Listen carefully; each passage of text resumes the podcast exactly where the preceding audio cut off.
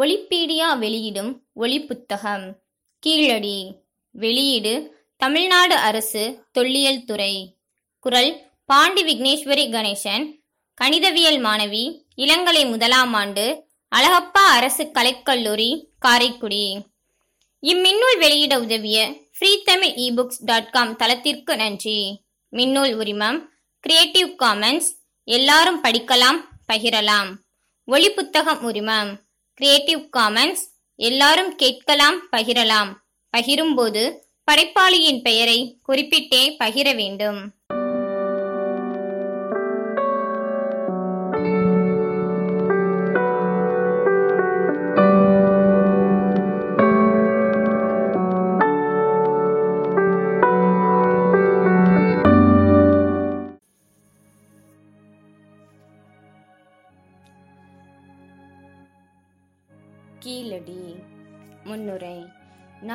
பழமையை தேடிடும் முடிவில்லா பயணமே தொல்லியல். நம் முன்னோர்கள் விட்டுச் சென்ற கருவிகள் மற்றும் தொழில்நுட்ப வளர்ச்சியின் ஊடாக மானுட சமூகம் பெற்ற வளர்ச்சியை அடிப்படையாக கொண்டே தொல்லியல் துறை இயங்கி வருகிறது.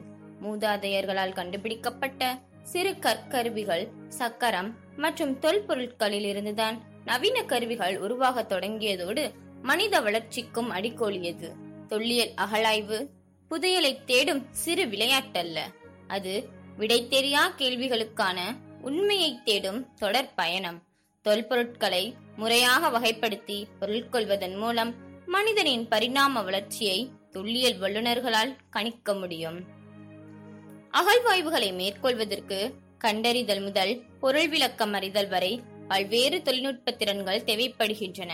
கடந்த காலம் குறித்த சிந்தனைகளில் புதுமை வழிகளை ஆராய்வதும் தகவல்களை சேகரிப்பதும் அறிவை அதிகரிப்பதும் வளர்ந்து வரும் தொழில்நுட்பங்களை பின்பற்றுவதன் மூலம் அறிவின் அடித்தளத்தை விரிவாக்கி பண்டைய காலம் பற்றிய புரிதலை மேம்படுத்தி ஒவ்வொருவரின் ஆர்வத்தையும் கற்பனையையும் தன்வசப்படுத்திட இயலும். இப்பெரும் முயற்சியில் மும்பையில் உள்ள இந்திய புவி காந்தவியல் நிறுவனம் அண்ணா பல்கலைக்கழகத்தின் தொலையுணர்வு நிறுவனம் மற்றும் பாரதிதாசன் பல்கலைக்கழகத்தின் தொலையுணர்வுத்துறை போன்ற புகழ்பெற்ற நிறுவனங்களுடன் இணைந்து தரை ஊடுருவல் தொலையுணர்வி மதிப்பாய்வு காந்த அளவி மதிப்பாய்வு ஆளில்லா வான்வழி வாகனம் மதிப்பாய்வு போன்ற பல்வகையான தொழில்நுட்பங்களை பின்பற்றி அவற்றின் மூலம் தொல்லியல் இடத்தை அடையாளம் காண்பது மற்றும் முறையான தொல்லியல் தளங்கள் மற்றும் ஆராய்வு பணிகள் மேற்கொள்வது என சீரிய நடவடிக்கைகளில் தொல்லியல் துறை ஈடுபட்டுள்ளது.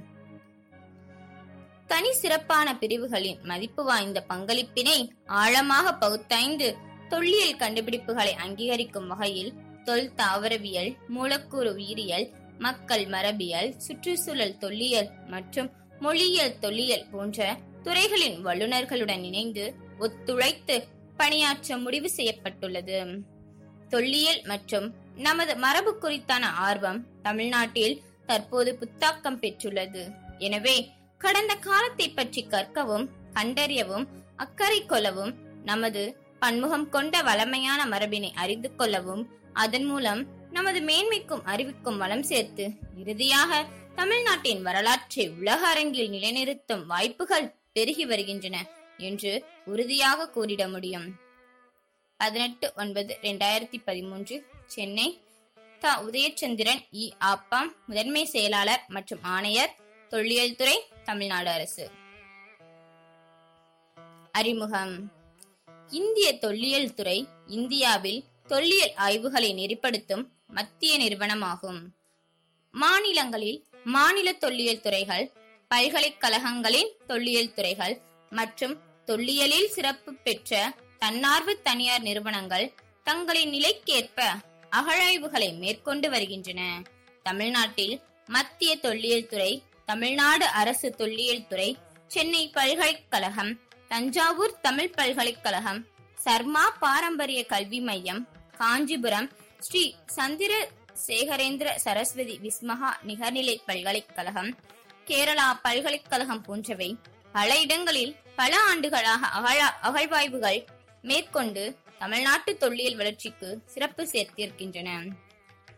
தமிழ்நாடு அரசு தொல்லியல் துறை வரலாற்று முக்கியத்துவம் கொண்ட இடங்களில் தொல்லியல் சான்றுகளை கொண்டும் கள ஆய்வுகள் செய்தும் அகழாய்வுகளை மேற்கொண்டு வருகிறது. இதுவரை இத்துறையானது நாற்பது இடங்களில் அகழாய்வுகள் மேற்கொண்டு பழைமையான பல்வேறு காலகட்டங்களின் எச்சங்களை வெளிக்கொணர்ந்துள்ளது.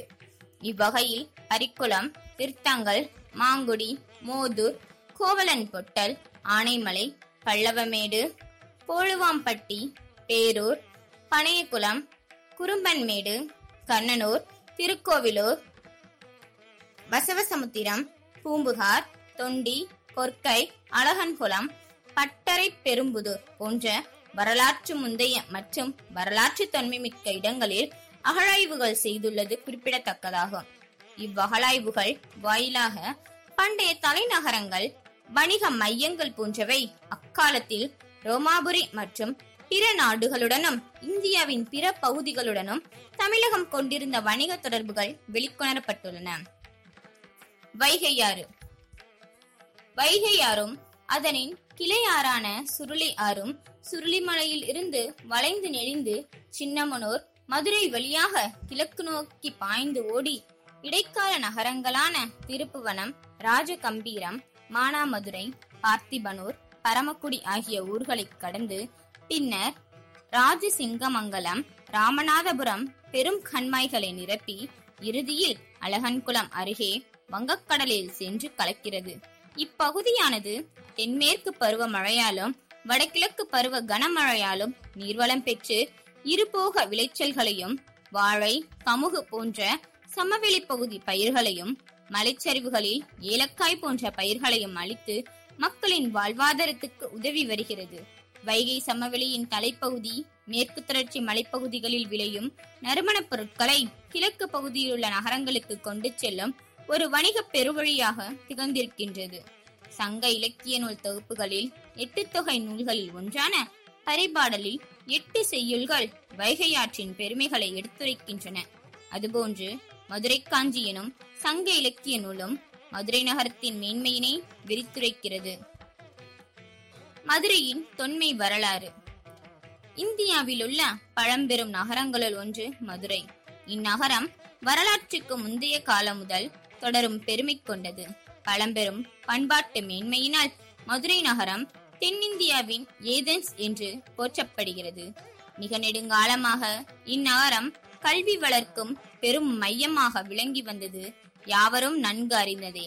சங்க இலக்கியத்தில் கூறப்படும் சங்கம் இங்குதான் அமைக்கப்பட்டிருந்தது. போற்றத்தக்க வகையில் ஆட்சி செய்த தொன்மைக்கு மிகு பாண்டியராட்சி காலத்தில் மதுரை மாநகரம் அயல் நாடுகளுடன் வணிகம் மற்றும் பண்பாட்டு தொடர்புகளை பெற்றிருந்தது. பண்டைய கிரேக்க ரோமானியர்கள் பாண்டிய மன்னர்களையும் அவர்களின் பாண்டிய தலைநகரான மதுரை பற்றியும் நன்கு அறிந்திருந்தனர்.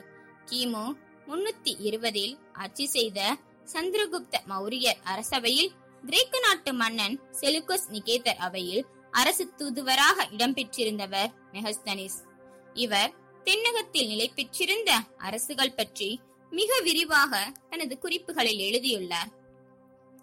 ஸ்டிரோபா என்னும் ரோமானிய பயணி தன் நூற்குறிப்பில் ரோமாபுரியில் அகஸ்டஸ் பேரரசுக்கு பாண்டிய மன்னன் தூதுவர் ஒருவரை அனுப்பிய செய்தியினை குறிப்பிடுகிறார்.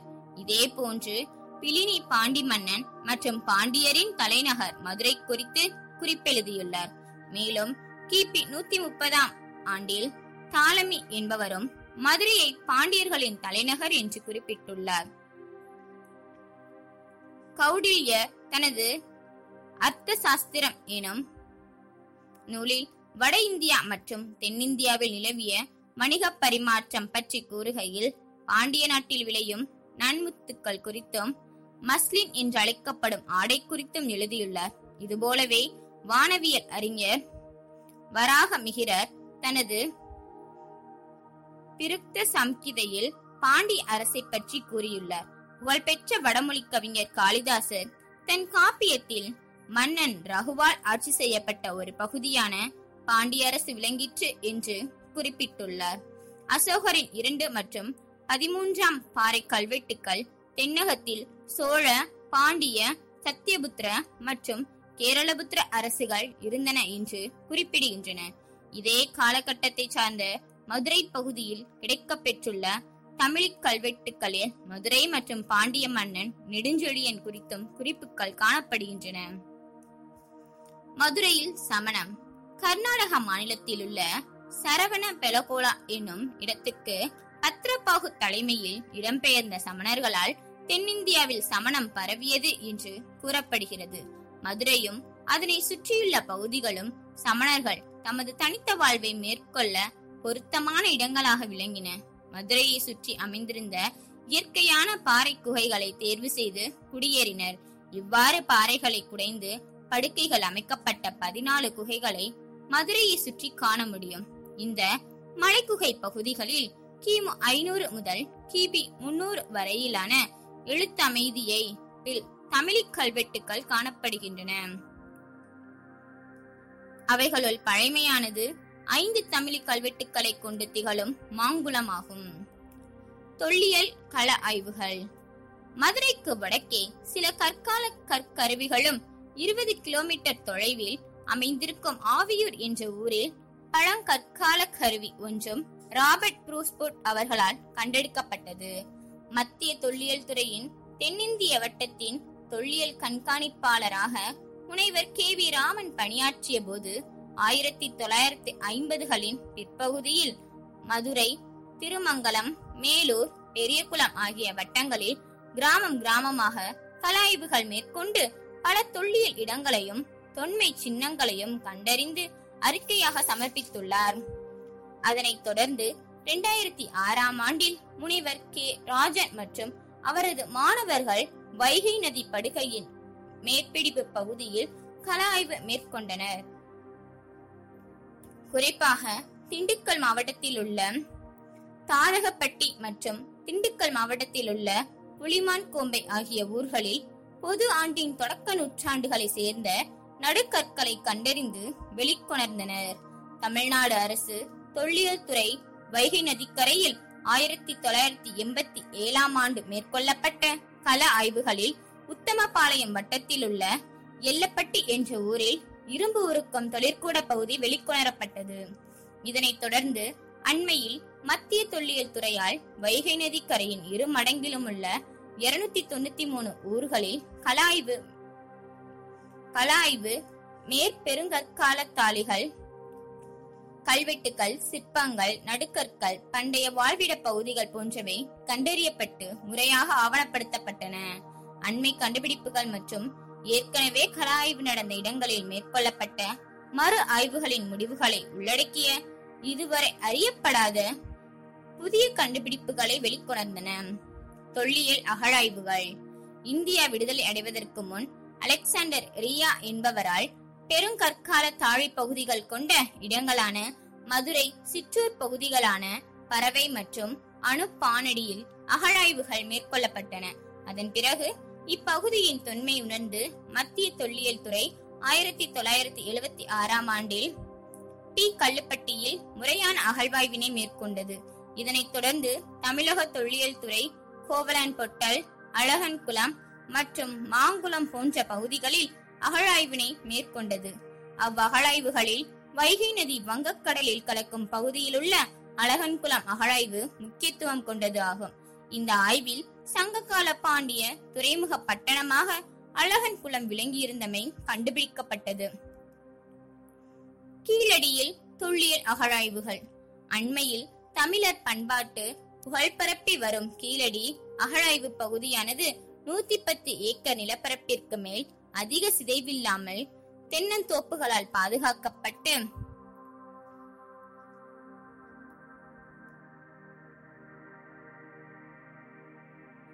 ஒன்பது டிகிரி ஐம்பத்தி ஒன்று இருபத்தி ஒன்பது வடக்கு அட்சரேகைக்கும் தொண்ணூத்தி எட்டு டிகிரி பதினொன்று அறுபத்தி ஒன்பது கிழக்கு தீர்க்க ரேகைக்கும் இடையே அமைய பெற்றுள்ள ஒரு தொன்மை நகரிய குடியிருப்பு மற்றும் தொழிற்கூட பகுதியாகும்.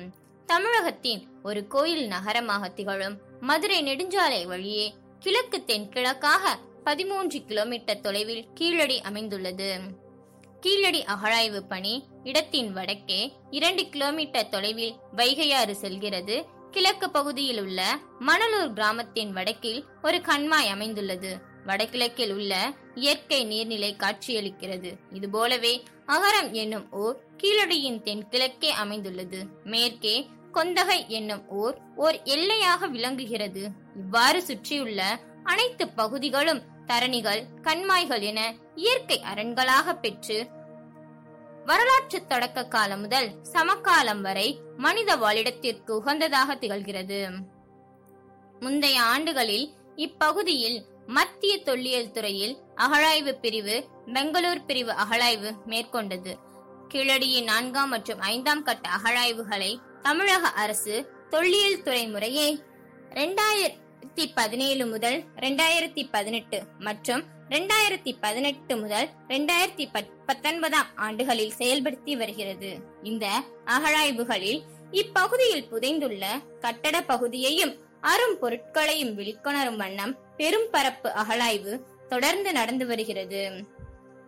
ஐந்தாம் கட்ட கீழடி அகழாய்வானது முறைப்படுத்தப்பட்ட முறையில் நேர்த்தியுடன் நடந்து வருகிறது. கீழடி அகழாய்வின் முதன்மை தரவுகள் ரெண்டாயிரத்தி பதினேழு முதல் ரெண்டாயிரத்தி பதினெட்டு வரை. நான்காம் கட்ட அகழாய்வில் ஐயாயிரத்தி எண்ணூத்தி இருபது அரும்பொருட்கள் வெளிக்கொணரப்பட்டுள்ளன. இவை பண்டைய பண்பாட்டை வெளிக்கொணரும் வகையில் செங்கற் கட்டுமானங்கள் சுடுமண் உரைக்கிணறுகள் மழைநீர் வடியும் வகையில் விரல்களால் அழுத்தி பள்ளம் இடப்பட்ட அமைப்பை கொண்ட கூரை ஓடுகள் போன்றவையாக காணப்படுகின்றன. மேலும் அரும்பொருட்களும் விலை உயர்ந்த தங்க அணிகலன் பகுதிகள் உடைந்த பகுதிகள் செப்பு பொருட்கள் இரும்பு கருவி பாகங்கள் சுடுமண் சொக்கட்டான் காய்கள் வட்ட செல்கள் சுடுமண் காதணிகள் கண்ணாடி மற்றும் விலையுயர்ந்த மணிக்கற்கள். அக்கால மண்பாண்ட ஓடுகள் கருப்பு சிவப்பு கருப்பு சிவப்பு பூச்சி மட்கள பகுதிகள். ரவுலட்டட் மட்பாண்டங்கள் அரட்டின் ஓடுகள் ஆகியனவும் வெளிக்கொணரப்பட்டன. பெரும்பாலான மட்பாண்டங்களில் கீறல்களும் குறியீடுகளும் வடிவங்களும் காணப்பட்டன. இவை சுடுவதற்கு முன்பும் பின்பும் பொறிக்கப்பட்ட நிலையில் உள்ளன. இவ்வகலாய்வில் கணிசமான எண்ணிக்கையில் தமிழ் எழுத்துக்கள் பொறிக்கப்பட்ட மட்கள துண்டுகள் கண்டெடுக்கப்பட்டன. இப்பொருட்கள் வாயிலாக கீழடி பகுதியில் பண்டைய காலத்தில் தமிழர் நாகரிகம் வளர்ச்சியடைந்த நிலையில் இருந்ததும் இப்பகுதி மதுரையின் கிழக்கு திசை நீட்சியாக விளங்கியிருக்க என்பதும் புலனாகிறது. எனவே கீழடியில் மறைந்துள்ள தொல்பொருட்களை வெளிக்கொணர வேண்டியது காலத்தின் தேவை என்பதை கருத்திற்கொண்டு வரும் காலங்களில் தமிழ் சமுதாயத்தில் தொன்மைமிக்க பண்பாட்டு செல்வங்களை வெளிக்கொணரும் வகையில் அகழ்வாய்வுகள் தொடர்ந்து மேற்கொள்ளப்பட்டு உள்ளன தமிழகத்தில் நிலவிய சங்ககால பண்பாட்டு வரலாற்றாய்வில் ஒரு திருப்புமுனை. பழந்தமிழர் பண்பாட்டின் சிறப்பம்சங்களை உலக அரங்கில் நிலைநிறுத்தும் நோக்கோடு தமிழ்நாடு அரசு தொல்லியல் துறை கீழடி அகழாய்வின் போது சேகரிக்கப்பட்ட தொல்பொருட்களை புகழ்பெற்ற அறிவியற் கூடங்களுக்கு அனுப்பி ஆய்வு முடிவுகளை பெற்றுள்ளது. அவ்வாறு பெறப்பட்ட ஆய்வு முடிவுகளை தொல்லியல் அறிஞர்கள் கொண்ட குழு ஆராய்ந்து தனது கருத்துக்களை தெரிவித்துள்ளது. அதன் சிறப்பு கூறுகள் இங்கு கொடுக்கப்பட்டுள்ளன. இரண்டாயிரத்தி அறுநூறு ஆண்டுகள் பழமை வாய்ந்த கீழடி பண்பாடு. கீழடியில் இரண்டாயிரத்தி பதினெட்டாம் ஆண்டு மேற்கொள்ளப்பட்ட நான்காம் கட்ட அகழாய்வின் போது சேகரிக்கப்பட்ட ஆறு கரிம மாதிரிகள் அமெரிக்க நாட்டின் புளோரிடா மாகாணம் மியாமி நகரத்தில் அமைந்துள்ள டீட்டா பகுப்பாய்வு சோதனை ஆய்வகத்திற்கு அனுப்பப்பட்டன. பகுப்பாய்விற்கு அனுப்ப மாதிரிகளால் அதிகபட்சமாக முன்னூத்தி ஐம்பத்தி மூணு சென்டிமீட்டர் ஆழத்தில் கிடைக்கப்பெற்ற கரிமத்தின் காலம் கிமு ஐநூத்தி எண்பது என்று கணக்கீடு செய்யப்பட்ட ஆய்வறிக்கை கிடைக்கப்பெற்றுள்ளது. இக்கால கணிப்பின்படி கிமு ஆறாம் நூற்றாண்டு முதல் கிபி ஒன்றாம் நூற்றாண்டு வரை வளமையான பண்பாடு கொண்ட பகுதியாக கீழடி விளங்கியிருக்க வேண்டும் என தெரிகிறது. இந்த ஆய்வு முடிவுகளை கவனமாக ஆய்வு செய்த பிரபல தொல்லியல் அறிஞர் பேராசிரியர் க. ராஜன் பழந்தமிழரின் தொன்மை தொடர்பாக இதுவரை நிலவி வந்த சில கேள்விகள் மற்றும் கருதுகோள்களுக்கு உறுதியான விடைகள் சான்றுகள் தற்போது கிடைத்துள்ளன என்று கருதுகிறார். குறிப்பாக தமிழ்நாட்டு நகரமயமாதல் கிமு மூன்றாம் நூற்றாண்டு வாக்கில்தான் தொடங்கியது என இதுவரை கருதப்பட்டு வந்தது. ஆனால் தற்போது கிடைக்கப்பெற்றுள்ள சான்றுகளின் மூலம் வைகை கடற்கரையில் நகரமயமாதல் கிமு ஆறாம் நூற்றாண்டிலிருந்தே தொடங்குகிறது என்பது தெளிவாகிறது. இதே காலகட்டத்தில்தான் வட இந்தியாவின் கங்கை சமவெளி பகுதியிலும் நகரமயமாதல் தொடங்கியது என்பது குறிப்பிடத்தக்கது. அதேபோல் இதுவரை தமிழ் பிராமி எழுத்து வடிவத்தில் காலம் கிம் ஐந்தாம் நூற்றாண்டு என அழகன்குளம் கொடுமணல் பொருந்தல் அகழாய்வுகளின்படி கருதப்பட்டு வந்தது. எனினும் தற்போது கிடைத்திருக்கும் கீழடி அகழாய்வு கிடைத்த அறிவியல் ரீதியான காலக்கணிப்புகள் தமிழ் பிராமியின் காலம் மேலும் நூற்றாண்டுகள் பழமை வாய்ந்தது என்னும் முடிவுக்கு நம்மை இட்டுச் செல்கிறது. எழுத்து பொறிப்பு பெற்ற பானை ஓடுகள் கிடைக்க பெற்றுள்ளதின் மூலம் கிமு ஆறாம் நூற்றாண்டு அளவிலேயே தமிழகம் எழுத்தறிவு பெற்ற சமூகமாக விளங்கியுள்ளதை நிலைநிறுத்த முடிகிறது. எழுத்தறிவு தொடங்கிய காலம் கிமு மூன்றாம் நூற்றாண்டு என்று இதுவரை கருதப்பட்டு வந்தது. இக்கருத்தாக்கத்தில் பெரும் மாற்றத்தை கீழடி ஆய்வு முடிவுகள் ஏற்படுத்தியுள்ளன என்றால் மிகையாகாது. திருவள்ளூர் மாவட்டம் அத்திரம்பாக்கம் அகழாய்வில் கண்டறியப்பட்ட முதற்கட்ட பழைய கற்கால கருவிகள் பதினைந்து லட்சம் ஆண்டுகள் என்றும் இரண்டாம் கட்ட பழைய கற்கால கருவிகள் மூன்று லட்சத்து மூன்று லட்சத்து எண்பத்தி ஐந்தாயிரம் ஆண்டுகள் பழமையானது என்றும் கற்கருவிகளை காஸ்மோசெனிக் நியூக்ளைட்டட் எனப்படும் இயலுலக புவிப்பரப்பில் ஒளியாய்வு செய்ததில் இக்கால முடிவுகள் பெறப்பட்டன எனவும் ஆய்வுகள் தெரிவிக்கின்றன. அதேபோன்று நுண்கற்காலத்தை சேர்ந்த கற்கால கருவிகள் திருநெல்வேலி பகுதியிலும் வைகை மற்றும் குண்டாறு ஆற்று படுக்கைகளிலும் புதிய கற்கால பண்பாடுகளின் கருவிகள் தமிழகத்தின் வடக்கு வடமேற்கு பகுதிகளில் குறிப்பாக தர்மபுரி கிருஷ்ணகிரி திருவண்ணாமலை வேலூர் மாவட்டங்களில் கிடைத்துள்ளன. அதன் அடுத்த காலகட்டமான இரும்பு காலத்தை சார்ந்த சேலம் வட்டாரத்திலுள்ள மாங்காடு மற்றும் தெலுங்கனூர் ஊர்களில் உள்ள பெருங்கற்படை ஈம சின்னங்களில் கண்டறியப்பட்ட மாதிரிகளிலிருந்து இரும்பு காலம் கிமு இரண்டாயிரம் என காலக்கணக்கீடு செய்யப்பட்டுள்ளது. ஆதிச்சநல்லூர் முதுமக்கள் தாழி அகழாய்விலிருந்து சேகரிக்கப்பட்ட கரிமம் காலக்கணக்கீடு செய்யப்பட்டதில் இதன் காலம் கிமு எட்டாம் நூற்றாண்டு என்று வரையறை செய்யப்பட்டுள்ளது. தற்போது கீழடி அகழாய்வு சேகரிக்கப்பட்ட ஆறு கரிம பகுப்பாய்வுகளின் முடிவுகள் கீழடியின் கிமு ஆறாம் நூற்றாண்டு என்று தெரிய வருகிறது. அண்மை கால அகழாய்வுகளும் அறிவியல் ரீதியான கால கணிப்புகளும் தமிழ்நாட்டில் ஏறத்தாழ பதினைந்து லட்சம் ஆண்டுகளாக மக்கள் வாழ்ந்து வருகின்றனர் என்பதும் தற்போதைய கீழடி ஆய்வுகள் மூலம் தமிழகத்தின் தொடக்ககால வரலாறு காலத்தில் கிமு ஆறாம் நூற்றாண்டளவில் மக்கள் எழுத்தறிவு பெற்றிருந்தனர் என்பது உறுதியாகிறது. வேளாண் சமூகம் மற்றும் கால்நடை வளர்ப்பு. கீழடி அகழாய்வில் வெளிக்கொணரப்பட்ட விலங்குகளின் எழுபது எலும்பு துண்டுகளின் மாதிரிகள் அறிவியல் அடிப்படையில் பகுப்பாய்வு செய்வதற்கு புனேவில் உள்ள முதுகலை மற்றும் ஆராய்ச்சி நிறுவனமான டெக்கான் கல்லூரிக்கு அனுப்பப்பட்டன. இந்த எலும்பு துண்டுகள் பகுப்பாய்வின் தன்மைக்கேற்ப வகைப்படுத்தப்பட்டதில் இவை திமிரில் உள்ள காலை திமிலுள்ள காளை எருமை வெள்ளாடு கலைமான் காட்டுப்பன்றி மற்றும் மயில் ஆகிய உயிரினங்களுக்குரியவை என்று அடையாளம் காணப்பட்டுள்ளன. இவற்றில் திமிலுள்ள காளை பசு எருமை வெள்ளாடு ஆகிய விலங்கினங்கள் ஐம்பத்தி மூன்று சதவீதம் இடம்பெற்றுள்ளன. எனவே இவ்விலங்கினங்கள் வேளாண்மைக்கு உறுதுணை செய்யும் வகையில் கால்நடைகளாக வளர்க்கப்பட்டுள்ளன என கருதலாம். கலைமான் வெள்ளாடு காட்டுப்பன்றி போன்ற விலங்குகளின் சில எலும்பு மாதிரிகளில் வெட்டுத் தழும்புகள் காணப்படுகின்றன. என்று ஆய்வில் குறிப்பிட்டுள்ளதால் இவ்விலங்கினங்களை அக்கால மனிதர்கள் உணவிற்காக பயன்படுத்தியுள்ளனர் என்பது தெரிய வருகிறது இப்பகுப்பாய்வு முடிவுகள் மூலம் சங்ககால சமூகம் வேளாண்மையை முதன்மை தொழிலாக கொண்டிருந்ததோடு கால்நடை வளர்ப்பையும் மேற்கொண்டிருந்தது என்பது தெளிவாகிறது. இனி வருங்காலங்களில் மேற்கொள்ளப்படும் அகழாய்வின் போது சேகரிக்கப்படும் மகரந்தம் மற்றும் கைட்டூலி போன்ற தாவரவியல் மாதிரிகளை முறையாக பகுப்பாய்வு செய்வதன் மூலம் கூடுதல் தெளிவு பெற முடியும். கட்டுமான பொருட்களின் பகுப்பாய்வு. கீழடி அகழாய்வு கண்டறியப்பட்ட செங்கற்கள் சுண்ணாம்பு சாந்து கூரை ஓடுகள் மற்றும் சுடுமண்ணாலான உரைக்கிணற்றின் பூச்சி ஆகியவற்றின் மாதிரிகள் வேலூர் தொழில்நுட்ப பல்கலைக்கழகத்துக்கு ஆய்வுக்காக அனுப்பப்பட்டன. இவை ஒவ்வொன்றிலும் சிலிக்காமன் சுண்ணாம்பு இரும்பு அலுமினியம் மற்றும் மெக்னீசியம் போன்ற கனிமங்கள் காண கிடைக்கின்றன. அவற்றின் கலவை மற்றும் தன்மை குறித்து விரிவான அறிக்கை பெறப்பட்டுள்ளது. செங்கல் மற்றும் கூரை ஓடுகளில் எண்பது சதவீதத்திற்கும் அதிகமாக சிலிக்காவும் பிணைப்பு காரணியாக அதிகளவு எல்- ஏழு சதவீதம் சுண்ணாம்பும் கலந்துள்ளதையும் சுண்ணாம்பு சாந்து தொண்ணூத்தி ஏழு சதவீதம் சுண்ணாம்பு கொண்டிருந்ததையும் உற்று நோக்கும் பொழுது அக்காலகட்ட மக்கள் மிக தரமான கட்டுமான பொருட்களை பயன்படுத்தி உள்ளனர் என்பது தெரிய வருகிறது.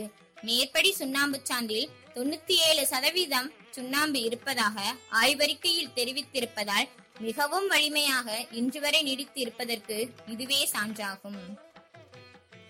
கட்டட தொழில்நுட்பம். தமிழ்நாடு அரசு தொல்லியல் துறையின் இரண்டு கட்ட அகழாய்வுகளில் சிறிய அளவிலான செங்கல் கட்டுமானங்கள் வெளிப்படுத்தப்பட்டுள்ளன. இரண்டாம் கட்ட அகழாய்வில் பதிமூணு மீட்டர் நீளமுள்ள மூன்று வரிசை கொண்ட சுவர் ஒன்று வெளிப்படுத்தப்பட்டுள்ளது. இச்சுவரில் முப்பத்தி எட்டு பெருக்கல் இருபத்தி மூன்று பெருக்கல் இருபத்தி மூன்று பெருக்கல் ஆறு அளவு மற்றும் முப்பத்தி எட்டு பெருக்கல் இருபத்தி ஆறு பெருக்கல் ஆறு அளவு கொண்ட இரண்டு விதமான செங்கற்கள் பயன்படுத்தப்பட்டுள்ளன. செங்கல்லின் அகலம் மட்டுமே சிறிது மாறுபட்டு இருக்கிறதே தவிர நீளம் மற்றும் தடிமன் ஆகியவை ஒரே அளவில் உள்ளது குறிப்பிடத்தக்கது. இவை தமிழகத்தில் சங்க காலத்தை சார்ந்த பிற தொல்லியல் இடங்களில் காணப்படும் செங்கற்களை போல் ஒன்னு ஈஸ்ட் நாலு ஈஸ்ட் ஆறு என்ற விகிதாச்சார அளவிலேயே காணப்படுவதால் அக்காலகட்டத்தில் கட்டுமானத்தில் காணப்படும் தொழில்நுட்பத்தை உய்த்து உணரலாம். சில பகுதிகளில் தரைத்தளம் கண்டறியப்பட்டுள்ளது. நன்கு சன்னமான களிமண்ணை கொண்டு தரைத்தளம் அமைத்து செங்கற்களை கொண்ட பக்க சுவர்களை எழுப்பியுள்ளனர். தூண்கள் நட்டு மேற்கூரை அமைக்க ஏற்படுத்தப்பட்ட துளைகள் கண்டறியப்பட்டுள்ளன. இத்தூண்கள் மரத்தால் செய்யப்பட்டிருக்க வேண்டும். ஆனால் அதற்கான சான்றுகள் அகழாய்வில் கிடைக்கப் பெறவில்லை எனினும் அகழாய்வில் இரும்பு ஆணிகள் கண்டெடுக்கப்பட்டுள்ளதை வைத்து சட்டங்களை கொண்டு பொருத்தியிருக்க வேண்டும் என்று கருதலாம். ஒரு பகுதியில் ஏராளமான கூரை ஓடுகள் சரிந்து விழுந்து அதற்கான அடையாளங்கள் ஆவணப்படுத்தப்பட்டுள்ளன. இக்கூரை ஓடுகளின் தலைப்பகுதியில் இரண்டு துளைகள் காணப்படுகின்றன. மரச்சட்டங்களை கொண்டு அமைக்கப்பட்ட மேற்கூரையின் மீது கீழிருந்து மேலாக சுடு மண்ணாலான கூரை ஓடுகள் வேயப்பட்டிருப்பதுடன் அவை கீழே விழாமல் இருக்க அத்துளைகளில் நார் அல்லது கயிறு கொண்டு கட்டியிருக்க வாய்ப்புள்ளது. மேற்கூரை மீது விழும் மழைநீர் எளிதில் கீழே வரும் வகையில் கூரை ஓடுகளில் விரல்களால் மிக அழுத்தி உருவாக்கப்பட்ட நீர்வடியம் பள்ளங்கள் காணப்படுகின்றன. இந்த அமைப்புகளை சங்க காலத்தில் நிலவிய வளர்ந்த சமூகத்தின் அடையாளமாக பார்க்கலாம். தற்போது அகலாய்வுகள் தொடர்ந்து நடந்து வருகின்றன. செங்கல் கட்டுமானங்கள் முழுமையாக வெளிப்படுத்த பின்னர் கட்டுமானத்தின் பயன்பாடு குறித்து முழுமையாக தெரிய வரும் இந்தியாவில் கிடைக்கப்பெற்ற வரி வடிவங்களில் காலத்தால் தொன்மையானது நாலாயிரத்தி ஐநூறு ஆண்டுகள் பழமை வாய்ந்த சிந்து சமவெளி வரி வடிவங்களாகும்.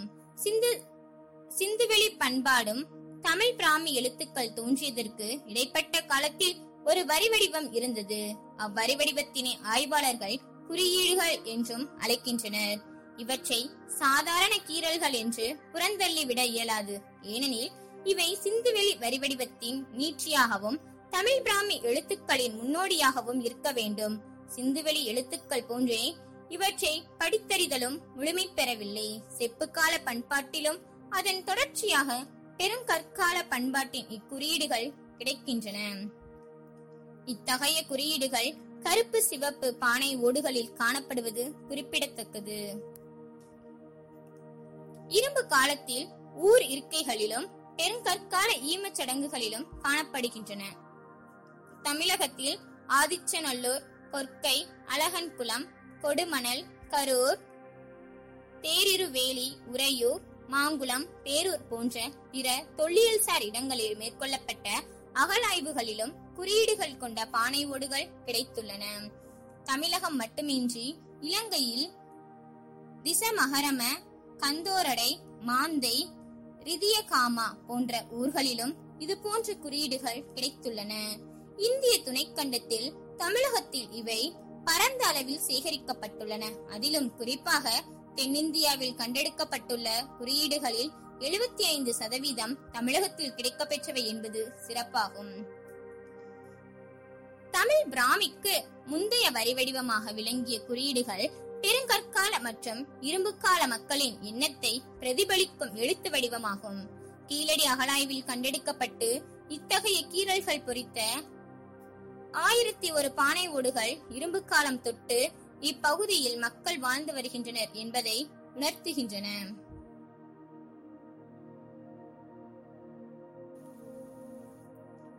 தமிழ்நாட்டை பொறுத்தவரை குறியீடுகளுக்கு அடுத்து காண கிடைக்கின்ற வரி வடிவம் தமிழ் பிராமி எழுத்து வடிவமாகும் என்று பண்டை தமிழ் எழுத்துக்கள் என்றும் ஆய்வாளர்கள் குறிப்பிடுகின்றனர். தமிழகத்தில் வரலாற்று தொடக்க காலத்தை சார்ந்த இடங்களில் நடைபெற்ற அகழாய்வுகளில் தமிழில் எழுத்து பொறிப்பு பானை ஓடுகள் கிடைக்கப்பெற்றுள்ளன தமிழ் எழுத்துக்கள் பொறிக்கப்பட்ட மோதிரங்கள் முந்தைய அகழாய்வுகளில் கண்டெடுக்கப்பட்டன. தமிழகத்தில் முப்பத்தி ரெண்டுக்கும் மேற்பட்ட ஊர்களில் சங்ககாலத்தை சார்ந்த தமிழ் பிராமி எழுத்து பொறிக்கப்பட்ட நூத்தி பத்து கல்வெட்டுக்கள் கண்டறியப்பட்டுள்ளன. இவை பத்மஸ்ரீ ஐராவத மகாதேவன் அவர்களால் படித்தறியப்பட்டு நூலாக வெளியிடப்பட்டுள்ளன. கீழடி அகழாய்வு தமிழில் எழுத்து பொறிக்கப்பட்ட ஐம்பத்தி ஆறு பானை ஓடுகள் தமிழ்நாடு அரசு தொல்லியல் துறை மேற்கொண்ட அகழாய்வில் மட்டும் சேகரிக்கப்பட்டுள்ளன. இவற்றில் குவிரன் ஆதன் ஆதன் போன்ற ஆட்பெயர்களும் முழுமை பெறாத சில எழுத்துக்களுடன் கூடிய உடைந்த பானை ஓடுகளும் கிடைக்கப்பெற்றுள்ளன இதில் வரும் ஆதன் என்ற பெயர் அதன் என்று குறிப்பிடப்பட்டுள்ளது. காலத்தால் முந்தைய தமிழில் உயிர்க்குறில் வடிவத்திலிருந்து உயிர் நெடிலை வேறுபடுத்தி காட்ட ஒலி குறியீடு இடும் வழக்கம் இல்லை என்பதை கா. ராஜன் தமது early historic writing system a journey from graffiti to Brahmi என்ற நூலில் தெளிவுபடுத்தியுள்ளார். இந்நிலை உயிர் எழுத்துக்களில் மட்டுமே காணப்படுகிறது. எனவே கீழடி தமிழில் எழுத்து பொறிப்புகள் காலத்தால் முந்தையவை என்பது நமக்கு உணர்த்துகின்றன. சங்ககால மக்களின் எழுத்தறிவு. இவ்வெழுத்துக்கள் பானையின் கழுத்துப் பகுதியின் கீழ் பொறிக்கப்பட்டுள்ளன. பொதுவாக ஈ எழுத்து பொறிப்புகளை பெரும்பாலும் பானை வணையும் போது ஈரநிலையில் எழுதுவது அல்லது பானை உலர்ந்த பின்னர் கூர்மையான பொருளைக் கொண்டு எழுதுவதும் மரபாகும். பானை வணையும் போது பானை செய்வோர் மட்டுமே எழுத வாய்ப்புள்ளது. கீழடியில் கிடைக்கப்பெற்றுள்ள பெரும்பாலான தமிழ் எழுத்து பொறிப்புகள் பானை வணைந்து உலர்ந்த பின்னர் பொறிக்கப்பட்டவையாக காணப்படுகின்றன. பானை ஓடுகளில் எழுதப்பட்ட எழுத்துக்கள் ஒரே எழுத்தமைதியில் இல்லாமல் வெவ்வேறான எழுத்தமைதியில் உள்ளதால் இவற்றை பானையின் உரிமையாளர்கள் பொறித்திருக்க வாய்ப்புள்ளது. அதன் அடிப்படையில் அக்கால மக்கள் கிமு ஆறாம் நூற்றாண்டு அளவிலேயே எழுத்தறிவு பெற்றவர்களாக விளங்கினர் என்பதை உறுதி செய்யலாம். கைவினை தொழில்கள். அகழ்வாய்வில் கண்டெடுக்கப்பட்ட பதினேழு பானை ஓடுகள். அவற்றில் உள்ள தனிமங்களை கண்டறியும் சோதனைக்காக இத்தாலியில் உள்ள பைசா பல்கலைக்கழகத்தின் புவி அறிவியல் துறைக்கு வேலூர் தொழில்நுட்ப கழகம் மூலமாக அனுப்பி வைக்கப்பட்டன. பானை ஓடுகளில் காணப்பட்ட கனிமங்கள் பாறை துகள்களின் தன்மை மேலும் அவற்றின் பயன்பாடு குறித்து ஆய்வு முடிவுகள் பெறப்பட்டுள்ளன. கிடைக்கப்பெற்ற தண்ணீர் சேகரிக்கவும் சமையலுக்காகவும் பயன்படுத்தப்பட்ட பானைகள் தனித்த பானை வனைவு தொழில்நுட்பத்தை பயன்படுத்தி உள்ளூரிலேயே வணையப்பட்டவை என்பது உள்ளூர் முன்மாதிரியை ஒப்பீட்டாய்வு செய்து உறுதிப்படுத்தப்பட்டுள்ளது. கீழடி அகழாய்வு இரண்டு இடங்களில் நான்கு மீட்டர் அளவுக்கு மேல் மிகப்பெரிய அளவில் பானை ஓடுகளின் குவியல்கள் கண்டறியப்பட்டதை கருத்தில் கொண்டு கீழடியில் பானை வணையும் தொழிற்கூடம் செயல்பட்டிருக்க வேண்டும் என்று முடிவுக்கு வரலாம். அடுத்து கீழடியில் கிடைத்த கருப்பு சிவப்பு பானை ஓடுகள் சிலவற்றின் மாதிரிகள் நிறமாலையியல் பகுப்பாய்வு சோதனைக்கு உட்படுத்தப்பட்டன. அந்த ஆய்வு முடிவுகளின் மூலம் கருப்பு சிவப்பு நிறப்பானை ஓடுகளின் சிவப்பு நிறத்திற்கு இரும்பின் தாது பொருளான ஹேமடைட் என்பதையும் கருப்பு நிறத்திற்கு கரிம பொருளான கரியையும் பயன்படுத்தியுள்ளது தெரிய வருகிறது.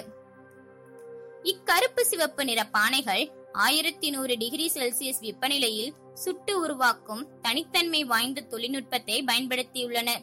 கீழடியில் கிடைத்த மட்பாண்டங்களின் தொழில்நுட்பம் தனிமங்களின் கலவை களிமண்ணின் தன் தன்மை ஆகியவை கிமு ஆறாம் நூற்றாண்டிலிருந்து கிமு இரண்டாம் நூற்றாண்டு வரை ஒரே மாதிரியாக இருந்துள்ளன என இத்தாலியின் பைசா பல்கலைக்கழக அறிக்கையில் தெரிய வருகிறது. சில பானை ஓடுகளின் மாதிரிகள் தமிழகத்தின் பிற பகுதியில் உள்ள மண்தன்மை ஒத்திருப்பது கிமு இரண்டாம் நூற்றாண்டுக்குரியது என்றும் ஆய்வறிக்கை விளங்குகிறது. எனவே இதன் மூலம் வணிகர்கள் தொழில் சார்ந்தோர் பயணியர் ஆகியோர் இடையே நிலவிய வணிக பரிமாற்றங்கள் உறுதியாகின்றன. நெசவு. இவ்வகலாய்வுகளில் நூல்களை நூற்க பயன்படும் தக்களி துணிகளில் உருவ வடிவமைப்புகளை வரைவதற்கு உபயோகப்படுத்தப்படும் எலும்பினாலான கூரிய முனைகள் கொண்ட தூரிகை தரியில் தொங்கவிடும் கருங்கல் மற்றும் சுடுமண்ணால் செய்யப்பட்ட குண்டு செம்பினாலான ஊசி சுடுமண் பாத்திரம் போன்ற தொல்பொருட்கள் கண்டெடுக்கப்பட்டுள்ளன. இந்திய தொல்லியல் துறை ஏற்கனவே மேற்கொண்ட அகழாய்வுகளில் வெளிப்படுத்தப்பட்ட கட்டுமானங்கள் சாய தொழிற்சாலை இருந்ததற்கான சான்றுகள் என்று கூறியுள்ளது. தற்போதைய அகழ்வாய்வுகளிலும் கிடைத்துள்ள நெசவு தொடர்பான தொல்பொருட்கள் இப்பகுதியில் நெசவு தொழில் சிறந்து விளங்கியதற்கு சான்று பகிர்கின்றன. வாழ்க்கை முறை. தமிழகத்தில் சங்க காலத்தை மீளுருவாக்கம் செய்வதற்கு முதன்மை சான்றுகளான கல்வெட்டு நாணயம் வெளிநாட்டவர் குறிப்புகள் இலக்கியம் மற்றும் தொல்பொருட்கள் ஆகியவற்றினை முன்னிறுத்தி ஆய்வு மேற்கொள்ளும் போதுதான் அச்சமூகத்தின் முழுமையான வாழ்க்கை முறையை அறிந்து கொள்ள இயலும். கீழடி அகழாய்வில் கிடைக்கப்பெற்றுள்ள தொல்பொருட்கள் அக்கால சமுதாயத்தினை பிரதிபலிக்கும் வகையில் உள்ளன. அச்சமூகம் வேளாண்மை கால்நடை வளர்ப்பு ஆகியவற்றினை முதன்மை தொழில்களாக மேற்கொண்டிருந்தது. வேளாண்மைக்கு துணை புரிகின்ற தொழிலாக இரும்பு பொருட்கள் தயாரித்தல் தச்சு வேலை ஆகியவையும் இருந்துள்ளன. மேலும் அன்றாட தேவைகளுக்கு பயன்படும் பானை வனைதல் நாகரிக வாழ்க்கைக்கு தேவையான ஆடை நெய்யும் நெசவு தொழில் ஆகியவை முக்கிய இடம் பெற்றிருந்தன. மதிப்புறு அணிகலன்களும் ஏனைய அணிகலன்களும். கீழடியில் பெண்கள் தங்களை அலங்கரித்துக் கொள்ளும் தங்கத்தினாலான ஏழு ஆபரண துண்டுகள் சிம்பு அணிகலன்கள் மதிப்புமிக்க மணிகள் நான்காயிரத்திற்கும் மேற்பட்ட கல்மணிகள் கண்ணாடி மணிகள் சுடுமண்ணாலான மணிகள் சங்கு வளையல்கள் தந்த வளையல்கள் பளிங்கு கற்களினாலான மணிகள் ஆகிய பொருட்கள் கண்டெடுக்கப்பட்டுள்ளன. உள்நாட்டிலேயே தயாரிக்கப்பட்ட இத்தகைய மதிப்புறு அணிகலன்களும் ஏனைய அணிகலன்களும் சங்ககால சமூகம் வளமையுடன் இருந்ததற்கான சான்றுகளாகும். விளையாட்டு மற்றும் பொழுதுபோக்குகள். தமிழ்நாட்டு அகலாய்வுகளில் கண்டெடுக்கப்பட்டுள்ள விளையாட்டு பொருட்கள் மற்றும் ஆட்டக்காய்கள் அன்றைய சமுதாயத்தின் வாழ்க்கை முறையையும் பொழுதுபோக்கு அம்சங்களையும் பிரதிபலிக்கின்றன. அகழாய்வில் கிடைக்கப்பெற்ற விளையாட்டு பொருட்களில் பெரும்பாலானவை சுடுமண்ணாலானவை.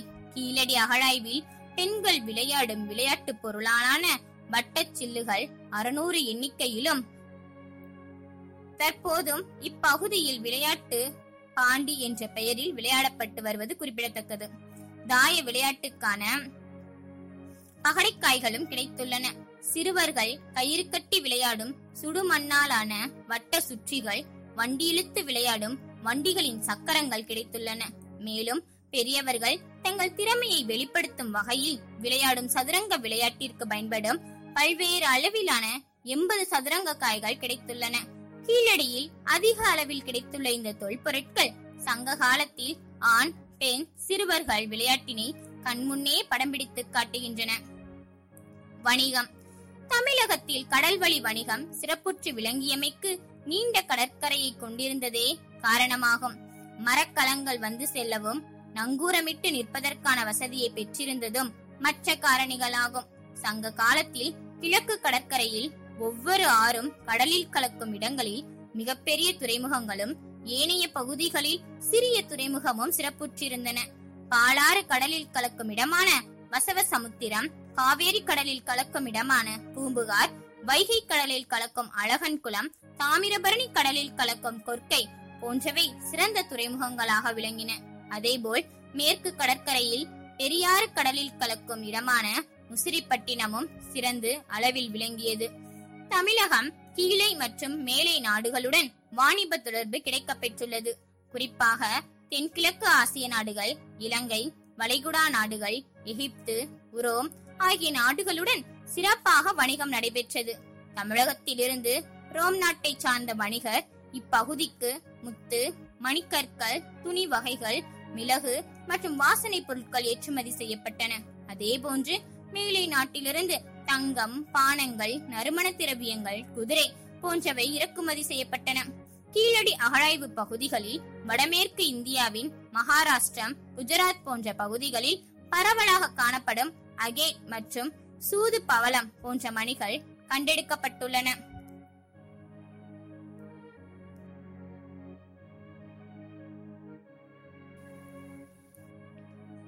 சுடுமண் உருவங்கள். மனித குலத்தின் மிக தொன்மையான கலை வடிவம் சுடுமண் உருவங்களாகும். இக்கலையானது கல் மரம் தந்தம் உலோகம் போன்றவற்றில் கலை வடிவங்கள் வடிப்பதற்கு முன்னர் தோன்றியது. இச்சுடுமண் உருவங்கள் செய்வதற்கு மிகப்பெரிய தொழில்நுட்பமோ சிறப்பான கருவிகளும் தேவையில்லை. மனிதனின் கைவிரல்களே கருவியாகும். பழங்கற்கால மனிதன் தன் உணவு வேட்டைக்கு பயன்படுத்திய கருவிகளை கல்லில் செதுக்கினான். அதனைத் தொடர்ந்து பல்வேறு வளர்ச்சி நிலைகளில் தனது எண்ணங்களை ஓவியங்களாக வரைந்தார். பின்னர் மண்ணை கொண்டு உருவங்களாக உருவாக்கினான். களிமண் அல்லது வண்டல்மண் மற்றும் தண்ணீர் சேர்த்து அழகிய சுடுமண் உருவங்களை படைக்க முற்பட்டான். இவற்றினை தகுந்த வெப்பத்தில் சூளையில் வைத்து சுடும் தொழில்நுட்பத்தை அறிந்திருந்தான். தமிழகத்தில் மேற்கொள்ளப்பட்ட அகழாய்வுகளில் குறிப்பிடத்தக்க வகையில் பல்வேறு காலகட்டத்தை சார்ந்த சுடு மண்ணாலான உருவங்கள் கிடைத்துள்ளன. இவற்றில் மனித உருவங்கள் விலங்கு உருவங்கள் விளையாட்டு பொருட்கள் போன்றவை முக்கிய இடம் வகிக்கின்றன. கீழடி அகலாய்வுகளில் கிடைக்கப்பெற்றுள்ள சுடுமண்ணாலான பதிமூன்று மனித உருவங்கள் மூன்று விலங்கு உருவங்கள் அறுநூற்றி ஐம்பதுக்கும் மேற்பட்ட விளையாட்டுப் பொருட்கள் முப்பத்தி ஐந்து காதணிகள் அணிகலன்கள் மற்றும் தங்கம் செம்பு இரும்பு போன்ற உலோகத் தொல்பொருட்கள் கிடைத்துள்ள போதிலும் வழிபாடு தொடர்பான தொல்பொருட்கள் எவையும் தெளிவான முறையில் இதுவரை கிடைக்கப் பெறவில்லை என்பது குறிப்பிடத்தக்கது. தொகுப்புரை. கீழடி அகழாய்வில் வெளிக்கொணரப்பட்ட தொல்பொருட்கள் இதுவரை தமிழக வரலாற்றில் கண்டுபிடிக்கப்பட்டு வந்த கருதுகோள்களை சீர்தூக்கி பார்க்க வேண்டிய அல்லது மறுபரிசீலனை செய்ய வேண்டிய சூழலை ஏற்படுத்தியுள்ளன என்றால் மிகையாகாது. பொதுவாக சங்ககாலம் என்பது கிமு மூன்றாம் நூற்றாண்டு முதல் கிபி மூன்றாம் நூற்றாண்டு என்று கருதப்பட்டு வந்தது.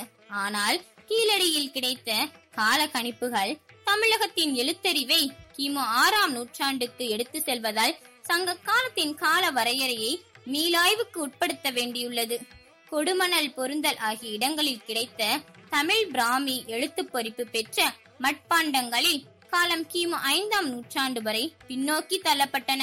ஆனால் கீழடியில் கிடைத்த அறிவியல் சார்ந்த கால கணிப்புகள் இதன் காலத்தை மேலும் ஒரு நூற்றாண்டு பின்னோக்கி தள்ளி கிமு ஆறாம் நூற்றாண்டில் நிலைநிறுத்தியுள்ளதே கீழடி ஆய்வுகளின் சிறப்பு அம்சமாகும். கிமு ஆறாம் நூற்றாண்டளவிலேயே தமிழகம் எழுத்தறிவு பெற்ற சமூகமாக விளங்கியிருப்பதால் கிமு ஆறாம் நூற்றாண்டளவிலேயே வரலாற்று தொடக்க காலம் தொடங்கி விடுவதால் வரலாற்று காலத்துக்கு முந்தைய இரும்பு காலம் கிமு இரண்டாயிரத்தில் தொடங்கி விடுகிறது எனலாம். சேலம் பகுதியில் மாங்காடு மற்றும் தெலுங்கனூர் பகுதியில் பெருங்கற்படை சின்னத்தில் கிடைத்த தொல்லியல் சான்றுகள் அறிவியல் காலக்கணிப்புக்கு உட்படுத்தப்பட்டு இரும்பின் காலம் கிமு இரண்டாயிரத்திற்கு எடுத்து செல்லப்பட்டதை இங்கு நினைவில் கொள்ள வேண்டும். இந்தியாவில் கங்கை சமவெளி ஊர்களின் பகுதியில் கிமு ஆறாம் நூற்றாண்டளவில் தோன்றிய இரண்டாம் நகரமயமாக்கம் தமிழகத்தில் காணப்படவில்லை என்ற கருதுகோள் இதுவரை அறிஞர்களிடையே நிலவி வந்தது. ஆனால் கீழடி அகழாய்வு கிமு ஆறாம் நூற்றாண்டளவில் தமிழகத்தில் நகரமயமாக்கம் உருவாகிவிட்டதை நமக்கு உணர்த்துகிறது. பழைய கற்காலத்தில் வேட்டையாடி உணவு சேகரித்த மனிதர்கள் புதிய கற்காலத்தில் ஆற்றங்கரையோரங்களில் குழுக்களாக குடியேறி வேளாண்மை தொடங்கினர். சங்க காலத்தில் தங்கள் மரபுசார் வேளாண்மை மற்றும் கால்நடை வளர்ப்பு தொழிலினை மேற்கொண்டு உணவு உற்பத்தியை பெருக்கி உபரியை சேமிக்க தொடங்கினர். தமிழகத்தின் ஆற்றங்கரையோரங்களில் நாகரிகத்தினை விரிவுபடுத்தினர் வைகைக்கரையில் அமைந்துள்ள கீழடியில் சங்க காலத்தில் வாழ்ந்த மக்கள் வேளாண்மையையும் கால்நடை வளர்ப்பு தொழிலையும் முக்கிய தொழிலாக கொண்டிருந்தனர். வேளாண்மைக்கு உதவக்கூடிய துணை தொழில்களின் தொழிற்கூடங்களை அமைத்துள்ளனர் கீழடியில் வெளிப்படுத்தப்பட்டுள்ள செங்கல் கட்டுமானங்களில் செங்கல் இணைப்பிற்கு தொண்ணூத்தி ஏழு சதவீதம் கொண்ட சுண்ணாம்பு சாந்தினை பயன்படுத்தியுள்ளது. இச்சுவரானது வலிமையாக நீடித்திருப்பதற்கு சான்றாக திகழ்கிறது. இக்கட்டுமான அமைப்பானது சங்க காலத்தில் இருந்த வளர்ச்சியடைந்த சமூகத்தின் அடையாளமாக பார்க்கப்படுகிறது. மேலும் அன்றாட தேவைகளுக்கான பானைகளை தயாரிக்கும் தொழிற்கூடம் நாகரிக வாழ்க்கையை வெளிப்படுத்தக்கூடிய ஆடைகளை தயாரிக்கும் நெசவுக்கூடம் போன்றவற்றை ஏற்படுத்தியுள்ளனர். தொழிற்கூட பகுதிக்கு அருகே குடிநீர் பயன்பாட்டிற்கு உரைக்கிணறு அமைக்கப்பட்டுள்ளது. சங்ககால புலவர்கள் தமிழகத்தின் பல்வேறு பகுதிகளில் வாழ்ந்திருந்தனர் என்பதை சங்க இலக்கியங்களில் புலவர்களின் பெயர்களுக்கு முன்னால் முன்னொட்டாக ஊர்களின் பெயர்கள் குறிப்பிடப்பட்டுள்ளது. சாதாரண மக்கள் தங்களுக்குரிய பானைகளில் தங்களின் பெயர்களை தாங்களே தமிழ் பிராமி எழுத்துக்களில் பொறித்துக் கொண்டுள்ளனர். எனவே புலவர்கள் மட்டுமின்றி சாதாரண மக்களும் கல்வியறிவு பெற்றிருந்தனர் என்பதை அறிய முடிகிறது. கீழடியில் கண்டெடுக்கப்பட்ட தொல்பொருட்களின் கரிம பகுப்பாய்வின் கீழடி பண்பாட்டின் காலம் கிமு ஆறாம் நூற்றாண்டு என்பதை காட்டுகிறது. சங்க காலத்தில் இப்பகுதியில் வாழ்ந்திருந்த மக்கள் தங்கம் செம்பு தந்தம் பளிங்குக்கல் கண்ணாடி சூது பவளம் போன்றவற்றால் செய்யப்பட்ட அணிகலன்களை அணிந்துள்ளனர். இவை இவர்களின் பொருளாதார வளத்தை காட்டுகின்றன. இச்சமூகம் பொருளாதாரத்தில் தன்னிறைவு அடைந்த நிலையில் தங்களது ஓய்வு நேரங்களில் உடற்பயிற்சி மற்றும் அறிவு திறனை பெருக்கும் விளையாட்டுகளை விளையாடி பயனுள்ள வகையில் பொழுதுகளை கழித்துள்ளனர். சங்க காலத்தில் இவ்வூர் மக்கள் வெளியூர் வட இந்தியா மற்றும் ரோம் நாட்டுடன் வாணிப தொடர்புகள் கொண்டிருந்தனர் என்பதற்கு அப்பகுதியிலிருந்தே கொண்டுவரப்பட்ட பானைகள் மணிகள் போன்ற தொல்பொருட்கள் சான்று பகிர்கின்றன. மேற்படி ஆய்வுகளின்படி வைகைக்கரையில் வாழ்ந்த சங்ககால மக்கள் வேளாண்மை மூலம் பொருளாதாரத்தை பெருக்கி தன்னிறைவுடன் தங்களது வாழ்க்கை தரத்தினை உயர்த்திக் கொண்டுள்ளனர்.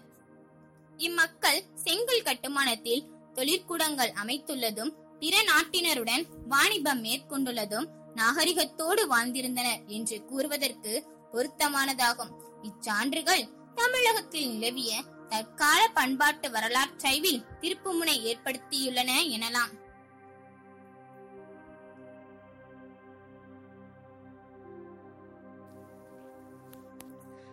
பிற்சேர்க்கை அறிமுகம் அமைவிடம்.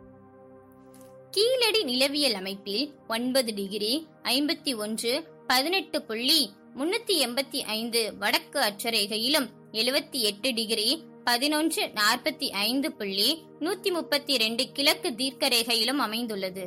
இவ்வூரில் உள்ள தென்னந்தோப்பிற்குள் நூறு ஏக்கருக்கு மேற்பட்ட விரிந்த பரப்பில் பண்டைய குடியிருப்பு புதையுண்ட மேட்டுப்பகுதி ஒன்று காணப்படுகிறது. தமிழகத்தில் கோயில் நகரம் என்று அழைக்கப்படும் மதுரையிலிருந்து கிழக்கு தென்கிழக்காக பதிமூன்று கிலோமீட்டர் தொலைவில் உள்ளது. இவ்வூரின் வடதிசையில் இரண்டு கிலோமீட்டர் தொலைவில் வைகை நதி அமைய பெற்றுள்ளது. இவ்வூரின் கிழக்கே மணலூர் என்கிற ஊரும் அவ்வூரின் கண்மாய் வடகிழக்கெல்லையாகவும் தென்கிழக்கெல்லையாக அகரம் என்கிற ஊரும் மேற்கே கொந்தகை என்னும் அவ்வூரின் கண்மாயும் மேற்குப்புற எல்லையாக அமைந்துள்ளன. இந்த பண்பாட்டு மேட்டினை சுற்றி இயற்கையாக அமைய பெற்றுள்ள ஊர்களும் நீர்வளம் பெறும் கண்மாய்களும் எழில்மிகு எல்லைகளாக அமைய பெற்றுள்ளமை பண்டைய ஊர் ஒன்று இருந்ததற்கான அடையாங் அடையாளங்களாக கருதலாம். இதற்கு முன்னர் இப்பகுதியில் இந்திய தொல்லியல் துறையின் பெங்களூர் அகலாய்வு பிரிவு ரெண்டாயிரத்தி பதினான்கு ரெண்டாயிரத்தி பதினைந்து ரெண்டாயிரத்தி பதினைந்து ரெண்டாயிரத்தி பதினாறு மற்றும் ரெண்டாயிரத்தி பதினாறு முதல் ரெண்டாயிரத்தி பதினேழு ஆகிய ஆண்டுகளில் அகழாய்வு பணிகளை மேற்கொண்டனர். இதன் தொடர்ச்சியாக இப்பகுதியில் மறைந்திருந்த அரும்பொருட்கள் மற்றும் பொருட்களை வெளிக்கொணரும் நோக்கத்தில் தமிழ்நாடு அரசு தொல்லியல் துறையானது மத்திய ஆலோசனை குழுவிடம் அனுமதி பெற்று அகழாய்வு பணிகளை இரண்டாயிரத்தி பதினேழு முதல் இரண்டாயிரத்தி பதினெட்டாம் ஆண்டு அகழாய்வு பணி மேற்கொள்ளப்பட்டது. அதன் அடிப்படையில் அகழாய்வு பணியானது அகழாய்வு இயக்குனர் தொல்லியல் அலுவலர்கள் காப்பாட்சியர்கள் கல்வெட்டு ஆய்வாளர்கள் தொழில்நுட்ப அலுவலர் ரசாயனர் வரைபட வரைவாளர் மற்றும் இதர அலுவலர்களை கொண்ட குழுவினரால் தமிழக அரசு தொல்லியல் துறையின் முதற்கட்ட அகழாய்வினை தொடங்க நில வரையறை செய்து பணி தொடங்கப்பட்டது. ரெண்டாயிரத்தி பதினேழு ரெண்டாயிரத்தி பதினெட்டாம் ஆண்டும் ஆண்டு முதல் பருவத்தில் அகழாய்வு பணியினை செய்திட பதினோரு அகழாய்வு பணிகளை நில அளவு வரையறை செய்யப்பெற்று இவற்றில் ஏழு அகழாய்வு குழிகள் ஓரிடத்திலும் மற்ற நான்கு அகழாய்வு குழிகள் வேறொரு இடத்திலும் அமைக்கப்பட்டன. அகழாய்வினை ஆழமாகவும் பக்கவாட்டிலும் குறுக்காகவும் அகழ்ந்து எடுக்கப்படும் கட்டட பகுதியின் நீட்சியினை அறியும் வண்ணம் ஒவ்வொரு அகழாய்வு பகுதியும் நான்கு பாகங்களாக பிரிக்கப்பட்டன. ஒவ்வொரு அகழாய்வு பகுதிகளுக்கிடையே ஒரு மீட்டர் அகலம் கொண்ட பாதை அமைக்கப்பட்டன. அதே போன்று ஒவ்வொரு அகழாய்வு பகுதியின் நடுவில் குறுக்க நெடுக்காக ஐம்பது சென்டிமீட்டர் அகலம் கொண்ட நடைபாதை விடப்பட்டு நான்கு பாகங்களாக பிரிக்கப்பட்டன. முதலாவது இட அமைவில் அமைக்கப்பட்ட அகழாய்வு பகுதிகள் எக்ஸ் அச்சு ஏ ஒன்று ஏ இரண்டு ஏ மூன்று ஏ நான்கு ஏ ஐந்து ஏ ஆறு ஏ ஏழு என்று எண்ணிடப்பட்டன. பகுதிக்கு எக்ஸ் ஏ செவன் என்று எண் அளிக்கப்பட்டது. அதே போன்று இரண்டாவது இட அமைவில் ஒய் அச்சின் கிழக்கே ஒய்பி பத்து ஒய்பி ஒன்பது ஒய்பி எட்டு ஒய்பி ஏழு என்று எண்ணிடப்பட்டன. எக்ஸ் அச்சின் தென்மேற்கு பகுதியின் இறுதியிலுள்ள அகழாய்வு பகுதிக்கு எக்ஸ் ஏ ஏழு என்று எண் அளிக்கப்பட்டது. அகழாய்வு பணியினை அகழாய்வு இயக்குனர் முனைவர் ஈரா சிவானந்தம் அகழாய்வாளர்கள் பயிற்சி பெற்ற மேற்பார்வையாளர்கள் ஆகியோர் துவக்கினர். அகழாய்வில் ஒவ்வொரு நிலை ஆழத்திற்கு செல்லும் போதும் துல்லியமாக கூர்ந்து நோக்கி வெளிப்படும் தொல்பொருட்கள் பானை ஓடுகள் பொதித்த பொருட்கள் மண் அடுக்குகள் மண்ணின் நிறம் அமைப்பு மிருது மற்றும் கடினத்தன்மை குறித்தும் கவனத்துடன் குறிப்பெடுக்க அறிவுறுத்தப்பட்டனர். அகழாய்வு மேற்கொள்ள ஏற்படுத்தப்பட்ட பகுதிகளில் அகழாய்வு பணியானது முறையாகவும் அறிவியல் அடிப்படையில் சீராகவும் நடைபெறுவதற்கு தொடக்க நிலையில் தினக்கூலி அடிப்படையில் உள்ளூர் மக்கள் நூத்தி எழுபது பேர் பணியமர்த்தப்பட்டனர். இவ்விதம் தொடங்கப்பட்ட பணியில் சில அகழாய்வு குழிகளில் கட்டுமான பொருட்களும் சில குழிகளின் மண்ணடுக்குகளில் இடையூறாக கருதப்படும் பள்ளங்களும் குவியல்களும் கண்டறியப்பட்டன. ஏனையவற்றில் எவ்வித இடர்பாடுகளின்றி வெவ்வேறு மண் அடுக்குகள் ஒன்றன் கீழ் ஒன்றாக அமையப்பெற்று பல காலநிலைகளையுடைய பண்பாட்டு கூறுகளை எடுத்துரைக்கின்ற வண்ணம் உள்ளன. அகழாய்வில் கண்டெடுக்கப்பட்டுள்ள பண்பாட்டு கூறுகளை நேர்த்தியான முறையில் விளக்கும் வகையில் ஒவ்வொரு அகலாய்வு குழிகளிலும் வெளிப்பட்ட மற்றும் வெளிக்கொணரப்பட்ட தொல்பொருட்களை கால கணிப்போடு பின்வருமாறு விளக்கப்படுகிறது. அகழாய்வு பகுதி எண் வடகிழக்கு இரண்டாவது கால்பகுதி. இந்த அகழாய்வு பகுதியில் மேலிருந்து கீழாக மேலே மக்கிய தற்கால மண்ணடுக்கிற்கும் இயற்கை மண்ணியில் இடையே நான்கு மண்ணடுக்குகள் தெளிவாக அமையப்பெற்றுள்ளது. இந்த நான்கு மண்ணடுக்குகள் மேலிருந்து கீழாக நான்கு புறமும் ஒரே சீராக எவ்வித இடர்பாடின்றி எளிதில் வேறுபடுத்தி கண்டறியும் வகையில் மண்ணின் நிறம் மண்ணின் தன்மை மண்ணின் அமைப்பு ஆகியவை ஆற்று மண் படிவத்திற்கு மேல் காணப்படுகின்றன. மேலடுக்கானது மக்கிய தழை வேர் நார் மற்றும் களிமண் உள்ளடக்கிய கலவையாக பதினான்கு சென்டிமீட்டர் அளவு பருமன் வரை கொண்டுள்ளது. இருப்பினும் முதல் மண்ணடுக்கானது களிமண் தன்மை கொண்டு மிகவும் கடினமாக உள்ளது. இந்த மண்ணடுக்கின் பருமன் முப்பது சென்டிமீட்டர் முதல் அறுபத்தி ஆறு சென்டிமீட்டர் வரை பரவியுள்ளது. இந்த அகழாய்வு குழியின் தென்மேற்கு பகுதியில் பெரிய செங்கல் துண்டுகள் பொதிந்துள்ளதையும் இதர பகுதிகளில் சிறிய அளவிலான செங்கல் துண்டுகள் மற்றும் பானை ஓடுகள் கண்டறியப்பட்டன. இரண்டாவது மண்ணடுக்கு முழுவதும் சாம்பல் நுண் துகள்கள் மற்றும் களிமண் கலந்த தளர்வான மண் படிவாக காணப்படுகிறது. மேலடுக்கை விட இரண்டாவது அடுக்கில் அதிக அளவில் பானை ஓடுகள் சேகரிக்கப்பட்டன. இவ்விடத்தில் முதல் மண்ணடுக்கிற்கும் இரண்டாவது மண்ணடுக்கிற்கும் இடையே தொடங்கி நான்காவது மண்ணடுக்கு வரை எட்டு உரைகளைக் கொண்ட உரைக்கிணறு ஒன்று அடையாளம் காணப்பட்டது. இந்த உரைக்கிணற்றிலுள்ள உரைகளானது தொண்ணூத்தி மூணு சென்டிமீட்டர் விட்டமும் முப்பது சென்டிமீட்டர் உயரமும் நான்கு சென்டிமீட்டர் தடிமனும் கொண்டுள்ளன. இந்த இரண்டாம் அடுக்கின் குறைந்தபட்ச பருமன் வடகிழக்கு காலடுக்கில் அறுபது சென்டிமீட்டர் அளவும் அதிகபட்ச பருமன் கிழக்கு பகுதியில் தென்கிழக்கு மூலையில் உள்ள காலடுக்கில் அடையாளம் காணப்படுகிறது. உரைக்கிணற்றின் உயரம் ரெண்டு புள்ளி ஜீரோ இரண்டு மீட்டர் வரை நீள்கிறது. இந்த உரைகளானது ஒன்றன் மீது ஒன்று வைத்து பழுதுபடாமல் உள்ளன. இந்த உரைக்கிணற்றின் உயரமானது அக்காலகட்டத்தில் நிலவிய அதிகளவு நீர் மட்டத்தினை கொண்டிருந்தது என்பதை தெளிவுபடுத்துகிறது. இந்த உரைக்கிணற்றின் அருகில் தெற்கு மற்றும் வடக்கு பகுதிகளில் பள்ளங்கள் தோண்டப்பட்டிருந்தன. இதற்கு அடையாளங்கள் காணப்பட்டன. இந்த உரைக்கிணற்றின் மேற்பரப்பு மற்றும் சுற்றுப்பகுதிகளில் பல்வேறு பொருட்களின் கலவையை கொண்டு தளர்வான மண்ணைக் கொண்டு மேலிருந்து கீழ்வரை நிரப்பியுள்ளதை காண்கிறோம். மூன்றாவது மண்ணடுக்கின் பருமனானது கிழக்கு பகுதியில் தொண்ணூறு சென்டிமீட்டர் தொடங்கி வடக்கே உரைக்கிணற்றின் அருகே ஒன்னு புள்ளி ஆறு ஆறு மீட்டர் வரை படிந்து காணப்படுகிறது. இந்த அழுக்கானது சற்று கடினமற்ற தன்மையுடன் இளமஞ்சள் நிற களிமண் செங்கல் துண்டுகள் அங்கெங்கும் பொதிந்துள்ளது இது தவிர பானை ஓடுகளும் இடம்பெற்றுள்ளன. இந்த அகழாய்வு குழியின் கிழக்கு வெட்டு பகுதியில் வடகிழக்கு மூலை அருகே பெரிய துளைகளிட்ட மண் பாத்திரம் பொதிந்த நிலையில் கண்டறியப்பட்டது. இப்பாத்திரத்தில் உள்ள துளைகள் ஒரே சீராக ஒரே இடைவெளியில் உள்ளதை காண்கிறோம். இத்துளை இரண்டு சென்டிமீட்டர் விட்டத்துடனும் செங்குத்து மற்றும் பக்கவாட்டங்களில் மூன்று சென்டிமீட்டர் இடைவெளியுடன் இடப்பட்டுள்ளன. இப்பாத்திரத்தின் அடிப்பகுதி வளைவாக செய்யப்பட்டுள்ளது. ஒரு விளக்கின் மீது சாடி போன்றுள்ள இப்பாத்திரத்தின் வாய்ப்பகுதியை கவிழ்த்து இத்துளைகளின் வழியாக அனைத்து திசைகளிலும் ஒளி செல்லும் வகையில் பயன்படுத்தி இருக்க வேண்டும் என்று யூகிக்கலாம். அல்லது சில நேரங்களில் பழங்கள் போன்றவற்றை நொதிக்க வைத்த பின்னர் சாற்றினை பிழிந்து வடிகட்டி வடிகட்டிய பயன்படுத்தி இருக்கலாம். இவற்றில் கரைகள் இருப்பின் அதனை ஆய்வுக்குட்படுத்திய பின்னரே பயன்பாட்டை அறிய முடியும். இவை வடிகால் நீரினை சுத்திகரிக்க வடிகட்டுவதற்கும் பயன்படுத்தி இருக்கலாம். இது போன்ற பாத்திரங்களை ஒன்றின் மீது ஒன்று அடுக்கி ஒவ்வொன்றிலும் மணல் மண் மற்றும் கூழாங்கற்கள் ஆகியவை இட்டு இயற்கை நீரினை சுத்தமாக வடிகட்டுவதற்கு பயன்படுத்தி இருக்கவும் வாய்ப்புள்ளது. இது நீரினை வடிகட்டும் பண்டைய முறையாகும்.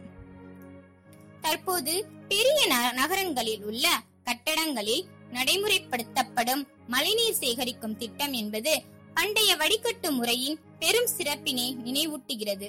நான்காவது மஞ்சள் நிறம் கலந்த பழுப்பு நிறத்துடன் கூடிய களிமண் மற்றும் சிறிது மண் கலந்த கடினமான மண்ணடுக்காக உள்ளது. இம்மண்ணின் குறைந்தபட்ச பருமன் முப்பத்தி ஆறு சென்டிமீட்டர் அளவுடன் மேற்கு பகுதி வெட்டு தோற்றத்திலும் அதிகபட்ச பருமன் தென்பகுதி வெட்டு பகுதியில் எண்பத்தி எட்டு சென்டிமீட்டர் வரை நீண்டுள்ளதையும் காண்கிறோம். இவ்வடுக்கின் கீழ்ப்பகுதியில் செல்ல செல்ல சில செங்கல் துண்டுகள் மற்றும் பானை ஓடுகள் பரவலாக கிடைக்கின்றன. இந்த அகழாய்வு குழியின் மேற்கு பகுதியில் முப்பத்தி ஆறு சென்டிமீட்டர் ஆழம் கொண்ட சிறு பள்ளம் கண்டறியப்பட்டது. இப்பள்ளத்தில் கீழிருந்து மேலாக பதினான்கு சென்டிமீட்டர் அளவிற்கு செறிவு குறைந்த மண் நிரப்பப்பட்டுள்ளது. இச்சிறு பள்ளத்தின் மீது மரத்தூண் அல்லது கம்பு நட்டு மரத்தினால் ஆன கூரை மீது சுடு மண்ணால் ஆன கூரை ஓடுகள் வேயப்பட்டு இருக்க வேண்டும். அதற்காக இத்துளை ஏற்படுத்தியுள்ளன என்பதை நன்கு உணரலாம். இந்த மண்ணடுக்கிற்கு சற்று கீழே கிழக்கு மற்றும் தென்கிழக்கு பகுதியில் முப்பத்தி ஆறு சென்டிமீட்டர் அளவிலும் மேற்கு பகுதியில் நடுவே தொண்ணூத்தி நான்கு சென்டிமீட்டர் அளவிலும் பல்வேறு அளவுகளில் அதிக அளவிலான கருமை படிந்த பானை ஓடுகள் குவிந்து கிடந்தன. இப்பகுதியில் கருகிய எலும்பு துண்டுகள் போன்றவை காணப்படுவதால் சமையலறையில் இருந்து எஞ்சியவற்றை தூக்கி வீசப்பட்ட குவியலாக இருக்கலாம் என்று கருதப்படுகிறது. அகழாய்வு குழியன் ஏ ஒன்றின் கீழ் ஒன்னு. இந்த அகழாய்வு குழியின் படிநிலையானது மேல் மண்ணிலிருந்து மூன்றாம் மண்ணடிக்கின் மேல்மட்டம் வரையில் எவ்வித இடர்பாடுகளின்றி காணப்படுகிறது. இந்த அகழாய்வு குழியிலும் மேல் மண்ணானது வேர் நார் தழைகளுடன் களிமண் கலந்து மூன்று சென்டிமீட்டர் முதல் பதிமூன்று சென்டிமீட்டர் வரை மேற்கு வெட்டு தோற்றத்தில் காட்சியளிக்கிறது. இந்த மேல் மண்ணில் தற்காலத்தை சார்ந்த வளையல் துண்டுகளும் அண்மை காலத்தில் பயன்படுத்தப்பட்ட எஞ்சிய பொருட்களும் கலந்துள்ளன.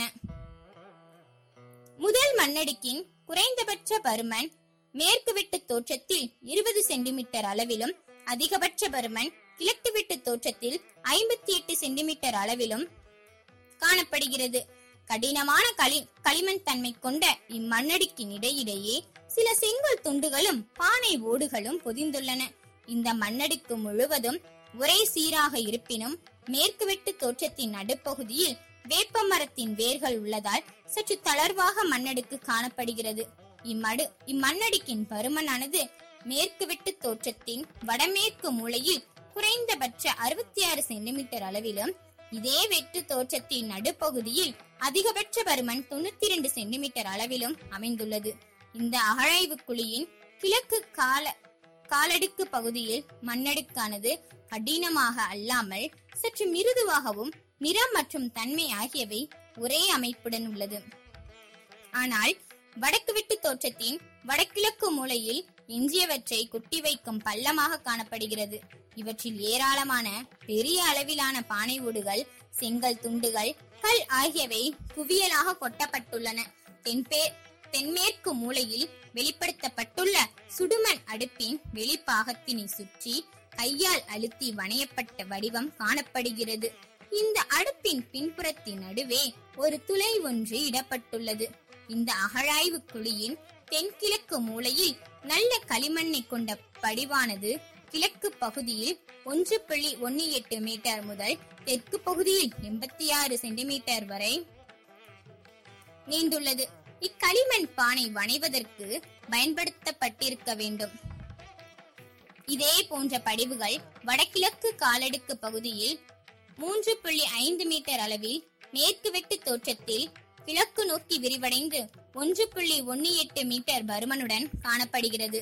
இந்த அகழாய்வு குழியின் இரண்டாம் மண்ணடுக்கில் பரவி கிடக்கின்ற தூய களிமண்ணானது பானை செய்வதற்குரிய மூலப்பொருளாக பயன்படுத்தப்பட்டிருக்க வேண்டும் என்பதை உணர்த்துகின்றது. இந்த அகழாய்வு குழியின் தென்மேற்கு காலடுக்கு பகுதியில் அதிக அளவிலான பானை ஊடுகள் சேர்க்கப்பட்டுள்ளதின் அடிப்படையில் இங்கு பானை தயாரிக்கும் தொழிற்கூடம் செயல்பட்டுள்ளதை உறுதிப்படுத்த முடிகிறது. இம்மண்ணடுக்கு இறுதிப்படிவில் சுடுமண் அடுப்பு ஒன்று கண்டெடுக்கப்பட்டது. இதனுடன் கரிமத்தினாலான பொருட்களும் கரிமமும் பொதிந்துள்ளன. இங்கு படிந்துள்ள கருமை கலந்த பழுப்பு நிறம் கொண்ட மிருதுவான தன்மையை கொண்டுள்ளது. இதே மட்டத்தில் தரை தளத்தினை சமப்படுத்துவதற்கும் மெருகூட்டுவதற்கும் பயன்படுத்தக்கூடிய இரண்டு தேய்க்கும் கற்கள் சேகரிக்கப்பட்டன. இந்த அடுப்பின் முன்பக்கம் கைப்பிடிக்கும் பகுதி இருபது சென்டிமீட்டர் நீளமும் பின்பக்கம் முப்பது சென்டிமீட்டர் நீளமும் கொண்டுள்ளது. இந்த அடுப்பின் குமிழ் அல்லாத சுவர் பகுதி பனிரெண்டு சென்டிமீட்டர் உயரமும் குமிழ் சுவர் உள்ள பகுதி பதினாறு சென்டிமீட்டர் உயரமும் பெற்றுள்ளது. மேலும் அடுப்பு சுவரின் பருமன் ரெண்டு சென்டிமீட்டர் ஆகும். அடுப்பின் முகப்பானது மேல் பாகம் விரிந்து உயர்த்தி அமைக்கப்பட்டுள்ளது. நடுப்பகுதியில் அமைக்கப்பட்டுள்ள குமிழானது அரைவட்ட வடிவில் உள்ளது. இந்த அடுப்பில் அமைந்துள்ள மூன்று குமிழ்களுக்கு இடையே தேவையான இடைவெளி அமைக்கப்பட்டுள்ளது. ஏனெனில் பாத்திரத்தின் அடிப்பகுதியில் தீயிடும் போது வெப்பமானது சம அளவில் பரவுவதற்காக ஏற்படுத்தப்பட்டுள்ளது எனலாம். இவ்வகலாய்வு குழி நான்கு புள்ளி ஜீரோ எட்டு மீட்டர் ஆழத்தில் நாலாவது மற்றும் ஐந்தாவது மண்ணடுக்குகள் ஒத்த நிலையில் சுடுமண் உரைக்கிணற்றின் பெரும் பகுதிகள் மேல் கட்டப்பட்டுள்ள பானை ஓடுகளின் குவியலோடு காணப்பட்டன. இவ்விடத்தில் மேற்கொண்டு அகழ்ந்திடும் போது அதன் கீழ் நிலவியிருந்த ஆழத்தில் அமைக்கப்பெற்ற ஐந்து சுடுமண் உரை கொண்ட உரைக்கிணறு வெளியிடப்பட்டது. அதன் கீழ்ப்பகுதி மேலும் உறுதி செய்யப்பட்டது. இவ்வாறு வெளிப்பட்ட சுடுமண் உரை கிணற்றின் ஒவ்வொரு உரையும் அறுபத்தி இரண்டு விட்டமும் முப்பத்தி இரண்டு சென்டிமீட்டர் உயரமும் இருபத்தி மூன்று சென்டிமீட்டர் பருமனும் கொண்டு ஒட்டுமொத்தமாக ரெண்டு புள்ளி ரெண்டு ஜீரோ மீட்டர் உயரத்திற்கு தோன்றி நின்றன. இவ்வுரைகள் யாவும் மணற்பகுதியில் நன்கு ஒன்றன் மேல் ஒன்றாக வைக்கப்பட்டு நிலத்தடி நீர் பெரும் வண்ணம் அமைக்கப்பட்டுள்ளது.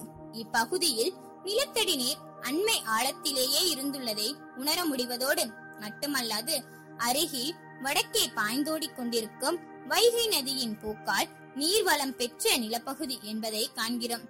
இவ்வுரைக்கிணற்றின் மேல்பகுதி முழுவதுமாக கூரை ஓடுகள் கொண்டும் மட்களத் துண்டுகள் நிரப்பப்பட்டு அறிய முடிகிறது. இந்த நிலை மண்ணடுக்கத்தில் ஒரு கருப்பு சிகப்பு மற்றும் மட்களம் சுவர் பகுதியில் ஒட்டியிருப்பது வெளிக்கொணரப்பட்டுள்ளது. இக்குழியின் மேற்புற ஆழப்பகுதி செங்குத்தாக தோண்டப்பட்ட பிற்கால சிதறுண்ட மட்கள ஓடுகள். மிகுதியாக நிரப்பப்பட்டுள்ளது என்பது நன்கு புலனாகிறது. இப்பகுதியை சார்ந்த மற்ற பகுதிகள் எந்த ஒரு இடர்பாடுமின்றி அக்காலகட்டத்திற்குரிய மண்ணடுக்குகளை கொண்டு விளங்குகின்றது. ஐந்தாவது மிகவும் அடர்த்தியான மஞ்சள் நிறம் கொண்டு கடினமான தன்மையுடன் காணப்படுகிறது. இதன் அருகில் அங்கொன்றும் இங்கொன்றுமாக சில பானை ஓடுகள் காணப்படுகின்றன.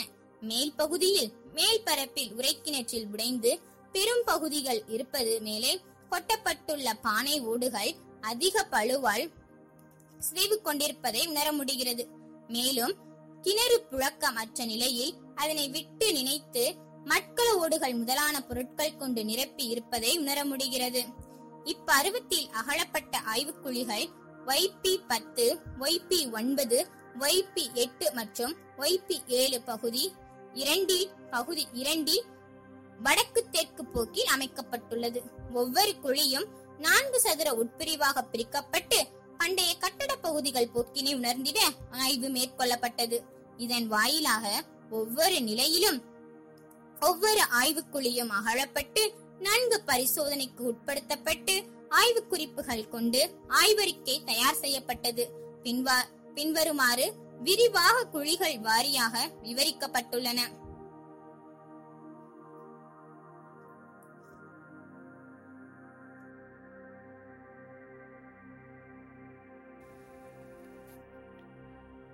அகழாய்வுக்குழி ஏ இரண்டின் கீழ் நான்காம்.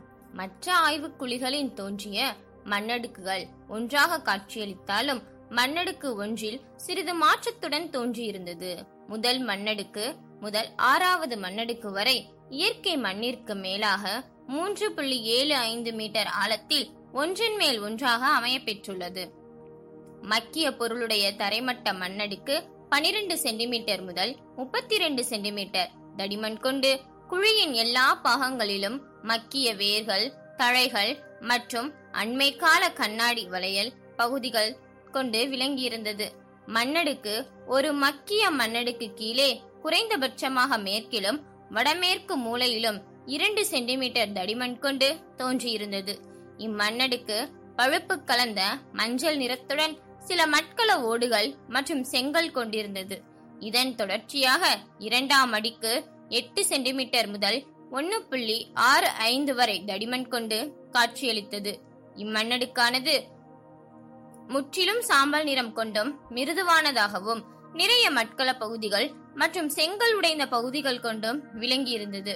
மூன்றாம் மண்ணடுக்கானது அகழாய்வு குழியின் எல்லா திசைகளிலும் ஒருங்கே நான்கு சென்டிமீட்டர் முதல் ஒரு சென்டிமீட்டர் வரை தடிமனுடன் காட்சியளித்தது. அதிகபட்ச பருமன் கிழக்கு பகுதியில் காணப்பட்டது.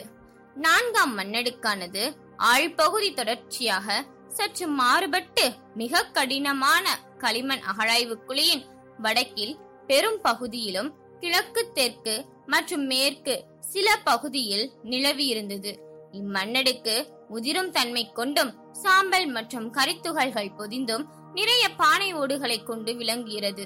இதனை அடுத்து மிகவும் கடினமாகவும் மனித எச்சங்கள் அரிதான பொருட்களற்ற மண்ணடுக்கு நான்கு புள்ளி மூன்று ஜீரோ மீட்டர் வரை நிலவியிருந்தது அதனைத் தொடர்ந்து ஆற்று மணல் கொண்டு திகழும் இயற்கை மண் தோன்றிற்று. அகழாய்வு குழி எண் ஏ மூன்றின் கீழ் இரண்டு. இந்த அகழாய்வு குழியும் மண்ணடுக்குகளை மத்திய மண்ணடுக்கின் கீழ் இயற்கை மண்ணிற்கும் மேலும் ஒருங்கிணைத்து எல்லா திசைகளிலும் பரவியிருந்தது மேற்பரப்புக்கு மத்திய மண்ணடுக்கு எல்லா திசைகளிலும் பரவி இருப்பதாக மேற்கு வடக்கு மற்றும் கிழக்கு திசைகளில் ஏனைய குழிகளில் மக்கிய பொருட்களை கொண்டும் விளங்குகின்றது. இதனை குறைந்தபட்ச பருமன் பதினான்கு சென்டிமீட்டராகவும் அதிகபட்ச பருமன் முப்பத்தி இரண்டு சென்டிமீட்டராகவும் தோன்றுகிறது. இதன் தொடர்ச்சியாக தெற்கு தென்மேற்கு மூலையில் மண்ணடுக்கு முதலாம் அடர்த்தியின் பழுப்பு சிவப்பு நிறம் கொண்டு களிமண் பொதிந்து குறைந்தபட்ச அடர்த்தியாக வடகிழக்கு மூலையில் முப்பத்தி எட்டு சென்டிமீட்டர் பருமனும் அதிகபட்சமாக மேற்கில் தென்மேற்கு மூலையில் அறுபத்தி எட்டு சென்டிமீட்டர் பருமனம் கொண்டு விளங்கியது. மேல் சிறிதளவு பருமனுடன் கூடிய மிருதுவான மண் கலந்த களிமண் தென்மேற்கில் சற்று வேறுபட்டு இருந்தது மேலும் இம்மண்ணடுக்கின் உடைந்த செங்கல் துண்டுகள் காணப்பட்டன. இம்மண்ணடுக்கை தொடர்ந்து இரண்டாம் மண்ணடுக்கு எல்லா பக்கங்களிலும் மிருதுவான பறக்கும் தன்மை கொண்ட சாம்பல் நிற தன்மையுடன் பானை ஓடுகள் மற்றும் செங்கல் தூசிகளும் பொதிந்திருந்தன. இம்மண்ணடுக்கின் குறைந்தபட்ச பருமன் ஐம்பத்தி ஆறு சென்டிமீட்டராகவும் தெற்கில் தென்கிழக்கு மூலையிலும் அதிகபட்ச பருமன் தொண்ணூத்தி இரண்டு சென்டிமீட்டர் வடமைய பகுதியிலும் தோன்றிற்று.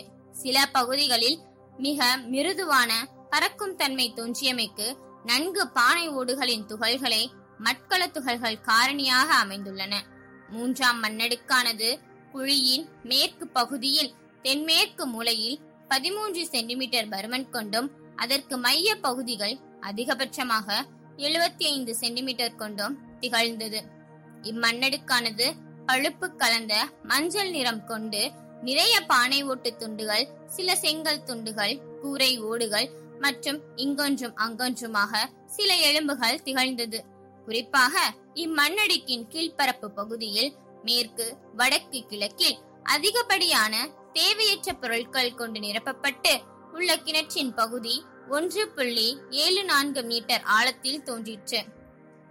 இதனை அடுத்துள்ள நான்காம் மண்ணடுக்கில் மிகுந்த குறைந்த பானை ஓடுகள் தொடர்ச்சியாக நிரப்பப்பட்டுள்ளதால் தொடர்ச்சியாக மண்ணடுக்கு சில பகுதிகளில் தோன்றிற்று. இம்மண்ணடுக்கு முற்றிலும் கடினமான கெட்டியான களிமண்ணுடன் பழுப்பு மஞ்சள் நிறம் கொண்டு திகழ்கிறது. இதன் அதிகபட்ச பருமன் ஒன்று புள்ளி ஐந்து ஐந்து சென்டிமீட்டர். குறைந்தபட்ச பருமன் அறுபத்தி ஆறு சென்டிமீட்டர் அளவில் இக்குழியின் தென்மேற்கு பகுதியில் காணப்படுகிறது. மேலும் குழியின் தென்மேற்கு பகுதியில் சிறிது உடைப்பட்ட கோள வடிவமுடைய மூக்குடைய பானை ஒன்று வாய் கவிழ்க்கப்பட்ட நிலையில் இரண்டாம் மண்ணடுக்கின் தொடர்ச்சியாக கண்டெடுக்கப்பட்டுள்ளது. இதனை அடுத்து சிறிது ஆழத்தில் வேறொரு அகழ்வாய் செந்நிற பூச்சுடைய கிண்ண அதிக சிதைந்துள்ள நிலையில் உரைக்கிணற்றின் அடிப்பகுதியில் தென்பட்டன. அகழாய்வு குழி எண் ஒய்பி ஏழின் கீழ் இரண்டு.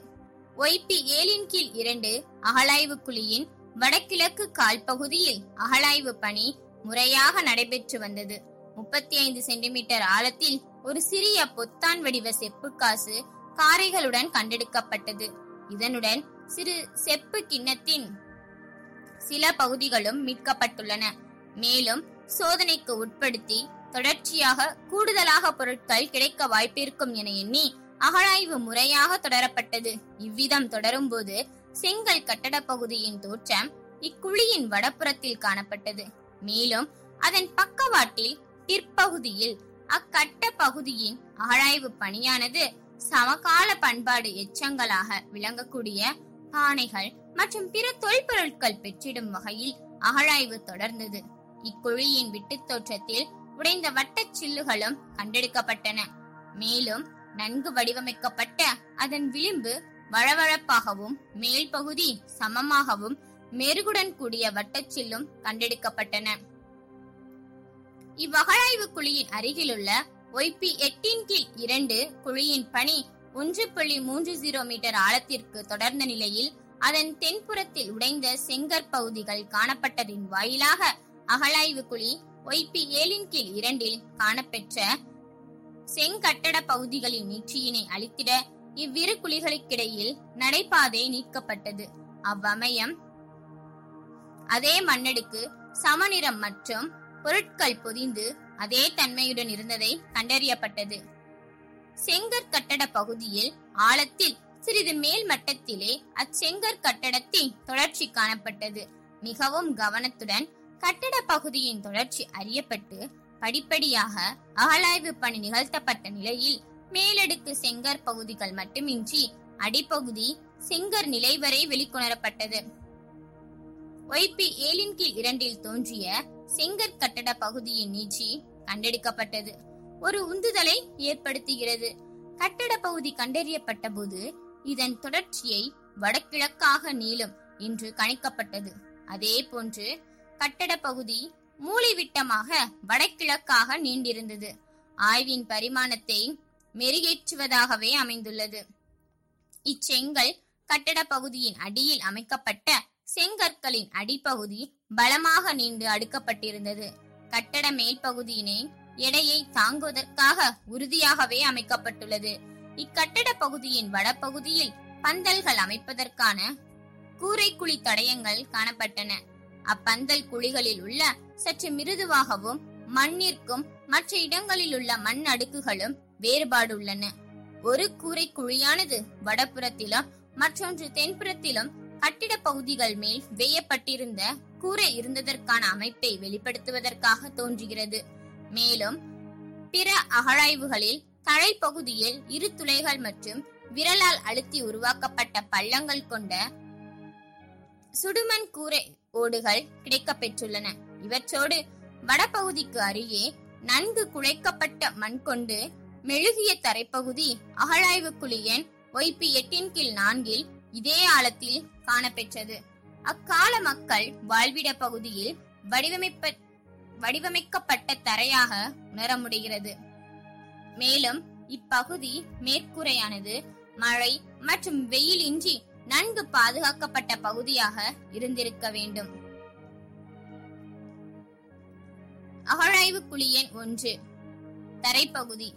இவ்வகழாய்வு குழியின் ஒன்னு புள்ளி ஐந்து ஜீரோ மீட்டர் ஆழத்தில் நன்கு சமப்படுத்தப்பட்ட களிமண் தரைப்பகுதி கிழக்கு புறத்தில் பரவியிருந்தது. இக்குழியின் மேற்புற பரப்பில் சற்று கீழ் ஆழத்தில் இத்தரையானது நீண்டிருந்துள்ளதை காண முடிந்தது. இப்பகுதியின் மண்ணின் தன்மை நன்கு குழைக்கப்பட்டு களிமண் கெட்டியாக இருப்பதை அக்கால கட்டுமானம் தரைப்பூச்சி சாந்தினை களிமண் இயற்கை சாறு மற்றும் சுண்ணாம்பு பொருட்களை மூன்று ஈஸ்ட் ரெண்டு ஈஸ்ட் ஒன்று என்ற விகிதாச்சாரத்தில் சேர்த்து குழைத்து தரை போடப்பட்டிருக்க வேண்டும். சாணமிட்டு மெழுகியிருந்ததால் இத்தரை பகுதியினை சில இடங்களில் கரும்பாசி நிறம் கொண்டு காட்சியளிக்கின்றன. இந்நாளிலும் இது போன்ற முறை கிராமவாழ் குடிசை வீடுகளில் தொடர்கிறது என்பது குறிப்பிடத்தக்கது. இவ்வாறு மக்கள் வாழ்விட பகுதிகளில் அவர்களின் பயன்பாட்டு விரிவாக்கத்தால் வெவ்வேறு நிலை கொண்டு கட்டமைக்க பெற்றுள்ளதை அறிகிறோம். இத்தரை தென்புற மையப்பகுதியில் செங்கற்கள் துண்டுகளும் கற்கள் துண்டுகளும் கொண்டும் விளங்குவதால் கடினமாக திகழ்கிறது. அகழாய்வு குழியன். ஒய்பி எட்டின் கீழ் மூன்று தரைப்பகுதி. இந்த அகழாய்வு குழியின் அனைத்து பகுதிகளும் சீராக தொடரப்பட்டது. இப்பகுதியில் நிலவியிருந்த பண்பாட்டு தடங்களை தொடர்நிலையில் அறிந்திடும் வண்ணம் கட்டட பகுதியின் மற்ற பகுதிகளை வெளிக்கொணரும் நோக்கில் அகழாய்வு தொடரப்பட்டது. இவ்விரு அகழாய்வு குழிகளிலும் ஆய்வு மேற்கொள்ளப்பட்டு ஒய்பி எட்டின் கீழ் இரண்டு குழியில் மட்டும் ஒன்னு புள்ளி எட்டு ஜீரோ மீட்டர் ஆழத்தில் இரு அடுக்குகள் கொண்ட செங்கற் கட்டட பகுதி காணப்பட்டது. இதன் தொடர்ச்சியாக குழி ஒய்பி எட்டின் கீழ் மூன்றிலும் இக்குழிகள் இடையில் நிலவியிருந்த நடைப்பகுதியை அகற்றியும் எவ்விதமான கட்டட பகுதியின் நீட்சியும் தென்படவில்லை என்பது குறிப்பிடத்தக்கது. அகழாய்வு குழியன் ஒய்பி பத்தின் கீழ் நான்கு தரைப்பகுதி. இந்த அகழாய்வு குழி மண்ணடிக்கின் வெட்டு தோற்றத்தில் பொதிந்துள்ள ஒரு பானையில் இடை கோடுகளுடன் கீறப்பட்டுள்ள குறியீட்டில் ஆறு கதிர்வீச்சு கோடுகள் கொண்டு மிளிர்கின்றன. ஒவ்வொரு கதிர்வீச்சு கோடும் பதினான்கு சிறிய இணைக்கோடுகள் கொண்டு வண்ணந்தீட்டிய நிலையை உணர்த்தும் வண்ணம் அமையப்பெற்றுள்ளன இதன் வாயிலாக ஒரு சூரிய தோற்றத்தை தெளிவாக வடிவமைத்திருப்பதை நன்கு உணர முடிகிறது. இவ்வாறு சூரியனை ஒரு வட்டமாகவும் அதனை சுற்றிலும் கதிர்கள் போன்ற கோடுகள் அமைந்துள்ளது. சிறப்பாக தோன்றுகிறது. அகழாய்வு குழியன் இசட் பி ஐந்தின் கீழ் இரண்டு. இந்த அகழாய்வு குழியின் ரெண்டு புள்ளி நாலு ஜீரோ மீட்டர் ஆழத்தில் வடமேற்கு முளை கருப்பு சிவப்பு நிறத்தில் இதனை சார்ந்த அகண்ட வாயமைப்பு கொண்ட ஒரு பெரிய கிண்ணத்தின் வாய் விளிம்பு பகுதி கண்டறியப்பட்டது. அதனை முழுமையாக வெளிக்கொணரும் வண்ணம் கவனமாக அருகில் இருந்த மண் நீக்கப்பட்டு முழுமையான வடிவுடன் காட்சியகப்படுத்தப்பட்ட நிலையில் அப்பெரும் கிண்ணம் தமிழகத்தில் இதுவரை நடைபெற்றுள்ள அகலாய்வுகளில் கிடைக்கப்பெற்ற கருப்பு சிவப்பு பானை வகைகளில் மிகப்பெரிய கிண்ணமாக தோன்றுகிறது. இதனின் விட்டம் அறுபத்தி ரெண்டு சென்டிமீட்டர் ஆகும். இம்மட்களமானது மிகவும் நேர்த்தியாக கருப்பு சிவப்பு வகையாக தலைகீழ் முறையில் வைத்து சுடப்பட்டு இயல்பு நிலையிலேயே உள்ள மற்றும் விளிம்பில் கருப்பு நிறமும் வெளிப்பகுதி சிவப்பு நிறமும் கொண்டு தயாரிக்கப்பட்டுள்ளது. அதன் வழவழப்பான ஒளிரும் வண்ணம் மிக நேர்த்தியான வேலைப்பாட்டினை பறைசாற்றுகிறது. இம்மட்கலனை சிதைவடையாமல் மீட்டெடுக்கும் வகையில் ஒரு பகுதி விடப்பட்டு மற்ற பகுதி அகழ்ந்தெடுக்கப்பட்டுள்ளது. இதனை சார்ந்த மண்ணடுக்கு மஞ்சள் நிறம் கொண்ட மண் தன்மையுடன் விளங்குவதோடு ஆற்று மணல் பொதிந்துள்ள இயற்கை மண் கொண்டு தோன்றுகிறது. இம்மட்களின் கிடைக்கப்பெற்ற சமநிலை மண்ணடுக்கு பகுதியில் சிறு பருமன் அளவில் சுண்ணாம்பு கலந்த மண்ணமைப்பு தோன்றுகிறது. இம்மட்கள பயன்பாட்டிற்கு ஏதேனும் தொடர்புள்ளதா என்பதை உணர்த்தும் வண்ணம் உள்ளது. இச்சுண்ணாம்பு படிவ மண்ணமைப்பு அகலாய்வு குழியில் எல்லா புறத்திலும் ஓரளவு கடினமான கருப்பு நிற மண்ணடுக்குடன் தோன்றுகிறது. இம்மண்ணடுக்கானது வடக்கு தெற்காக தென்பகுதியில் குறைந்துள்ளது. அகழாய்வு குழியின் ஆழப்பகுதியில் நிலவியிருந்தது வெளிப்பட்டது. இவ்வகழாய்வு குழியில் கண்டெடுக்கப்பட்ட கருப்பு சிவப்பு மட்கல வகை பெருங்கிண்ணத்தின் கழுத்து வெளிப்புற பகுதியில் கயிறு போன்ற வடிவமைப்பு மிக நேர்த்தியாக புடைப்பாக அமைக்கப்பட்டுள்ளது.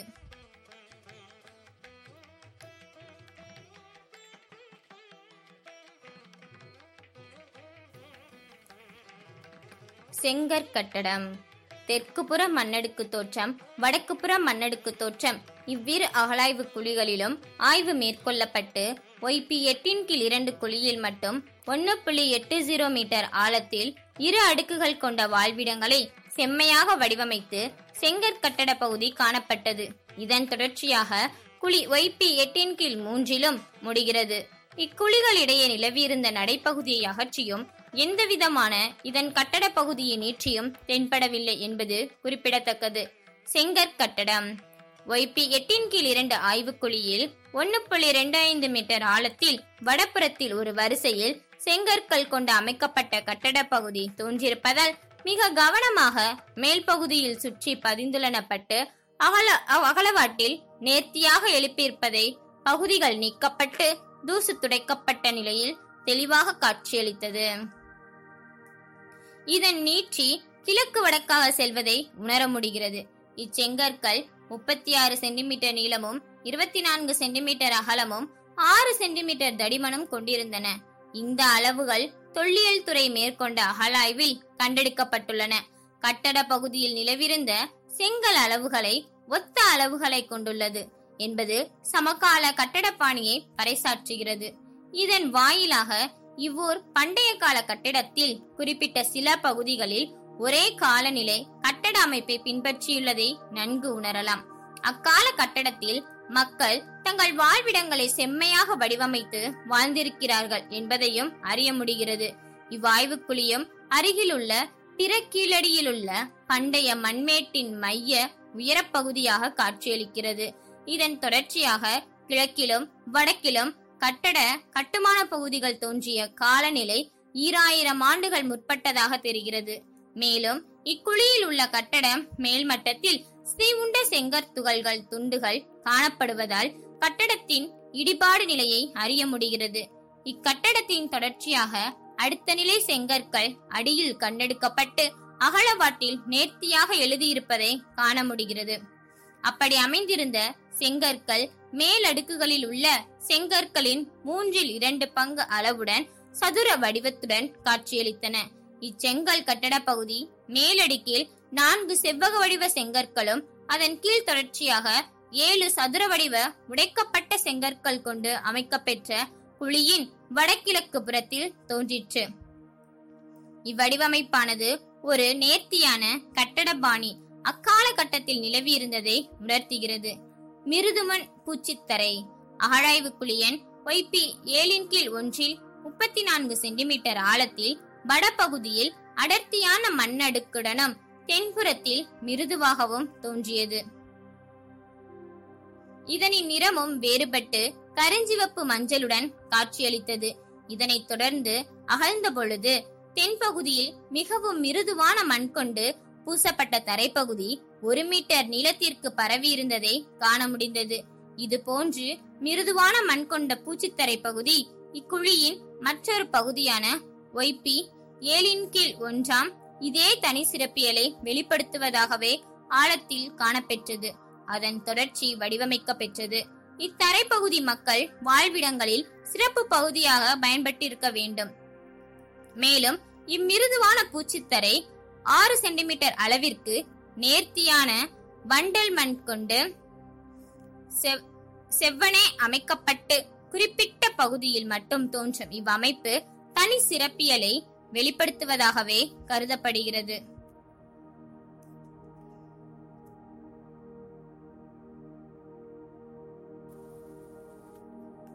Brahmi script. The Brahmi inscription found engraved on the outer surface of black and red ware with three horizontal parallel lines drawn along with four Brahmi letters, namely Ku, Ru, V, and Ka. The reading would be related with sufficient letter N, so the letters read together with N. Suffix may mean the name of the person as Kuviran. The suffix letter in this is conjecturally added to be composition of script and missing of the broken shirt. The proper noun of the Brahmi script is suggestive of either the quality of the individual as philanthropist similar to the nature of rain. மணிகள் கீழடி அகழாய்வில் கண்ணாடி base ஸ்படிகம் paints agate carnelian மற்றும் சுடுமண் ஆகியவற்றால் செய்யப்பட்ட இரண்டாயிரத்தி முன்னூத்தி ஒரு மணிகள் சேகரிக்கப்பட்டுள்ளன இவற்றில் கண்ணாடி மற்றும் பேஸ்ட் வகை மணிகள் பல நிறங்களில் கிடைக்கப்பெற்றுள்ளன. மேலும் இம்மணிகள் கோலம் உருளை நெல்லிக்காய் பீப்பாய் வடிவங்களை கொண்டுள்ளன. இவற்றில் குறிப்பாக ஏ இரண்டின் கீழ் இரண்டு அகழாய்வு குழியின் ஒன்று புள்ளி நான்கு ஏழு மீட்டர் ஆழத்தில் நூத்தி இருபது பேஸ்ட் மணிகளும் ஒன்று புள்ளி ஐந்து ஐந்து மீட்டர் ஆழத்தில் முன்னூத்தி ஐம்பத்தி ஏழு பேஸ்ட் மணிகளும் அதிக அளவில் கண்டெடுக்கப்பட்டுள்ளன. வட்டச்சில்கள். தட்டையான வடிவில் உள்ள பானை ஓட்டின் விளிம்புகள் நன்கு தேய்க்கப்பட்டு வட்ட வடிவத்தை கொண்டிருக்கும் விளையாட்டு பொருள் சில்லு என்று அழைக்கப்படுகிறது. இச்சில்லுகளை குழந்தைகள் மற்றும் பெண்கள் தங்களின் விளையாட்டுக்கு பயன்படுத்தினர். இவை பல்வேறு அளவுகளில் பல்வேறு நிறத்தையுடைய பானை ஓடுகளில் கிடைக்கின்றன. கருப்பு சிவப்பு நிறம் சொரசொரப்பான சிவப்பு நிறம் சிவப்பு நிறம் ஆகிய நிறங்களை கொண்ட பானை ஓடுகளில் செய்யப்பட்ட மொத்தம் இருநூத்தி முப்பத்தி ஏழு வட்டச்சில்கள் இதுவரை அகழாய்வில் சேகரிக்கப்பட்டுள்ளன கேம்ஸ்மேன் இந்த historic period gamesmen were made out of clay material the two types of I gamesmen were observed in Keezhadi excavation this objects might be used to play the ancient games like chess. The present session of the excavation work yielded 26 numbers of gamesmen. All are made of burnt clay and mostly black color.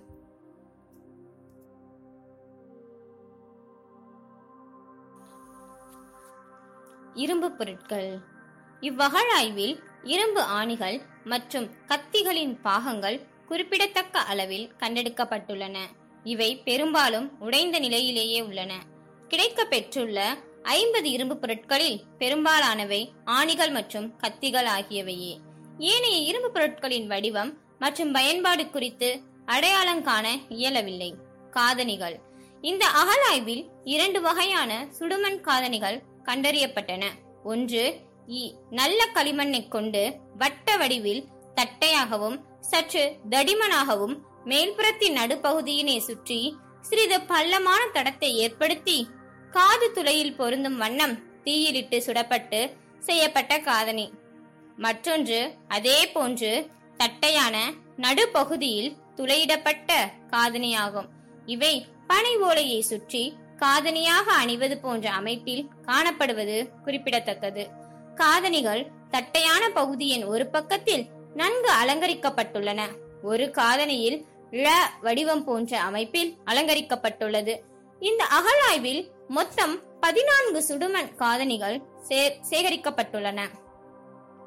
தக்களி. தக்களி என்பது சுடுமண்ணால் கோல வடிவில் செய்யப்பட்டு நடுவே துளையிடப்பட்டு சுற்றக்கூடிய அமைப்பினை கொண்ட சக்கரமாகும். இது சிறிய அளவில் குறைந்த எடையை கொண்டிருக்கும். இந்த தக்களி பருத்தியினை நூலாக திரிப்பதற்கு பயன்படுத்தும் கருவியாகும். வளையல்கள். இந்த ஆண்டு கீழடியில் மேற்கொள்ளப்பட்ட அகழாய்வில் உடைந்த வளையல்களின் இருபத்தி மூணு பாகங்கள் கிடைத்துள்ளன. இத்தகைய வளையல்கள் பல்வேறு அளவுகளிலும் சங்கு மற்றும் கண்ணாடி மூலப்பொருட்களாலும் செய்யப்பட்டவையாகும். இவை தடித்த மற்றும் மெல்லிய குறுக்குவெட்டினை பெற்றுள்ளன. ஒரு வளையலின் மேல்பாகத்தில் அழகிய வேலைப்பாடுகளுடன் இரு சிறிய கோடுகள் மேல்பாகத்தினை சுற்றி அலங்கரிக்கின்றன.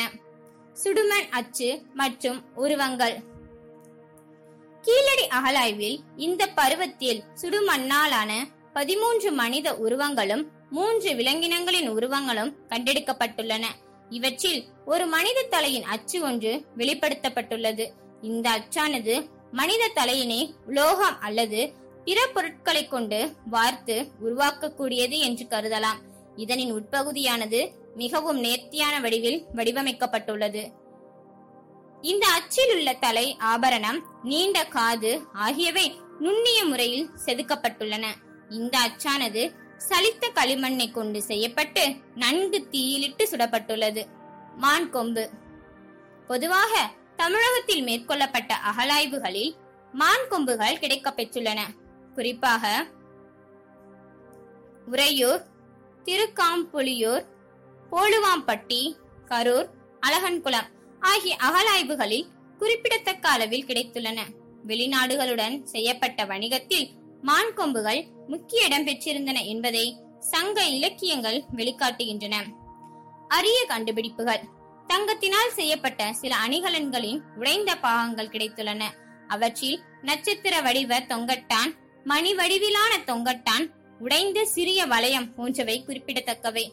தமிழ்நாட்டில் மேற்கொண்ட அகழாய்வுகளில் இதுவரை கண்டறியப்படாத தனித்துவத்துடன் கூடிய பெரிய அளவிலான கருப்பு சிவப்பு கிண்ணம் கீழடி அகழாய்வில் கிடைக்கப்பெற்றுள்ளது.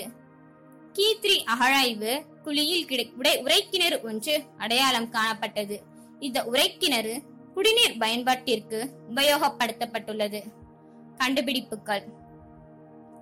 கீழடி அகழாய்வு பண்பாட்டு கூறுகளை வெளிக்கொணரும் செங்கல் கட்டுமானங்கள் உரைக்கிணறுகள் கூரை ஓடுகள் மற்றும் அரிய தொல்பொருட்களான தங்க அணிகலன்களின் பாகங்கள் செம்பினாலான பொருட்கள் இரும்பு பயன்பாட்டு பொருட்கள் சுடுமண்ணாலான ஆட்டக்காய்கள் விளையாட்டு சில்லுகள் காதணிகள் தக்களிகள் சுடுமண்ணாலான மணிகள் கண்ணாடி மணிகள் மதிப்பு குறைவு மணிகள் பானை ஓடு வகைகளான கருப்பு சிவப்பு நிற பானை ஓடுகள் கருப்பு நிற ஓடுகள் பளபளப்பான சிவப்பு நிற பானை ஓடுகள் சிவப்பு நிற பானை ஓடுகள் ரோம் நாட்டை சார்ந்த ரவுலட்டட் பானை ஓடுகளின் சாயல் கொண்ட பானை ஓடுகள் ஆகியவை கண்டெடுக்கப்பட்டுள்ளன.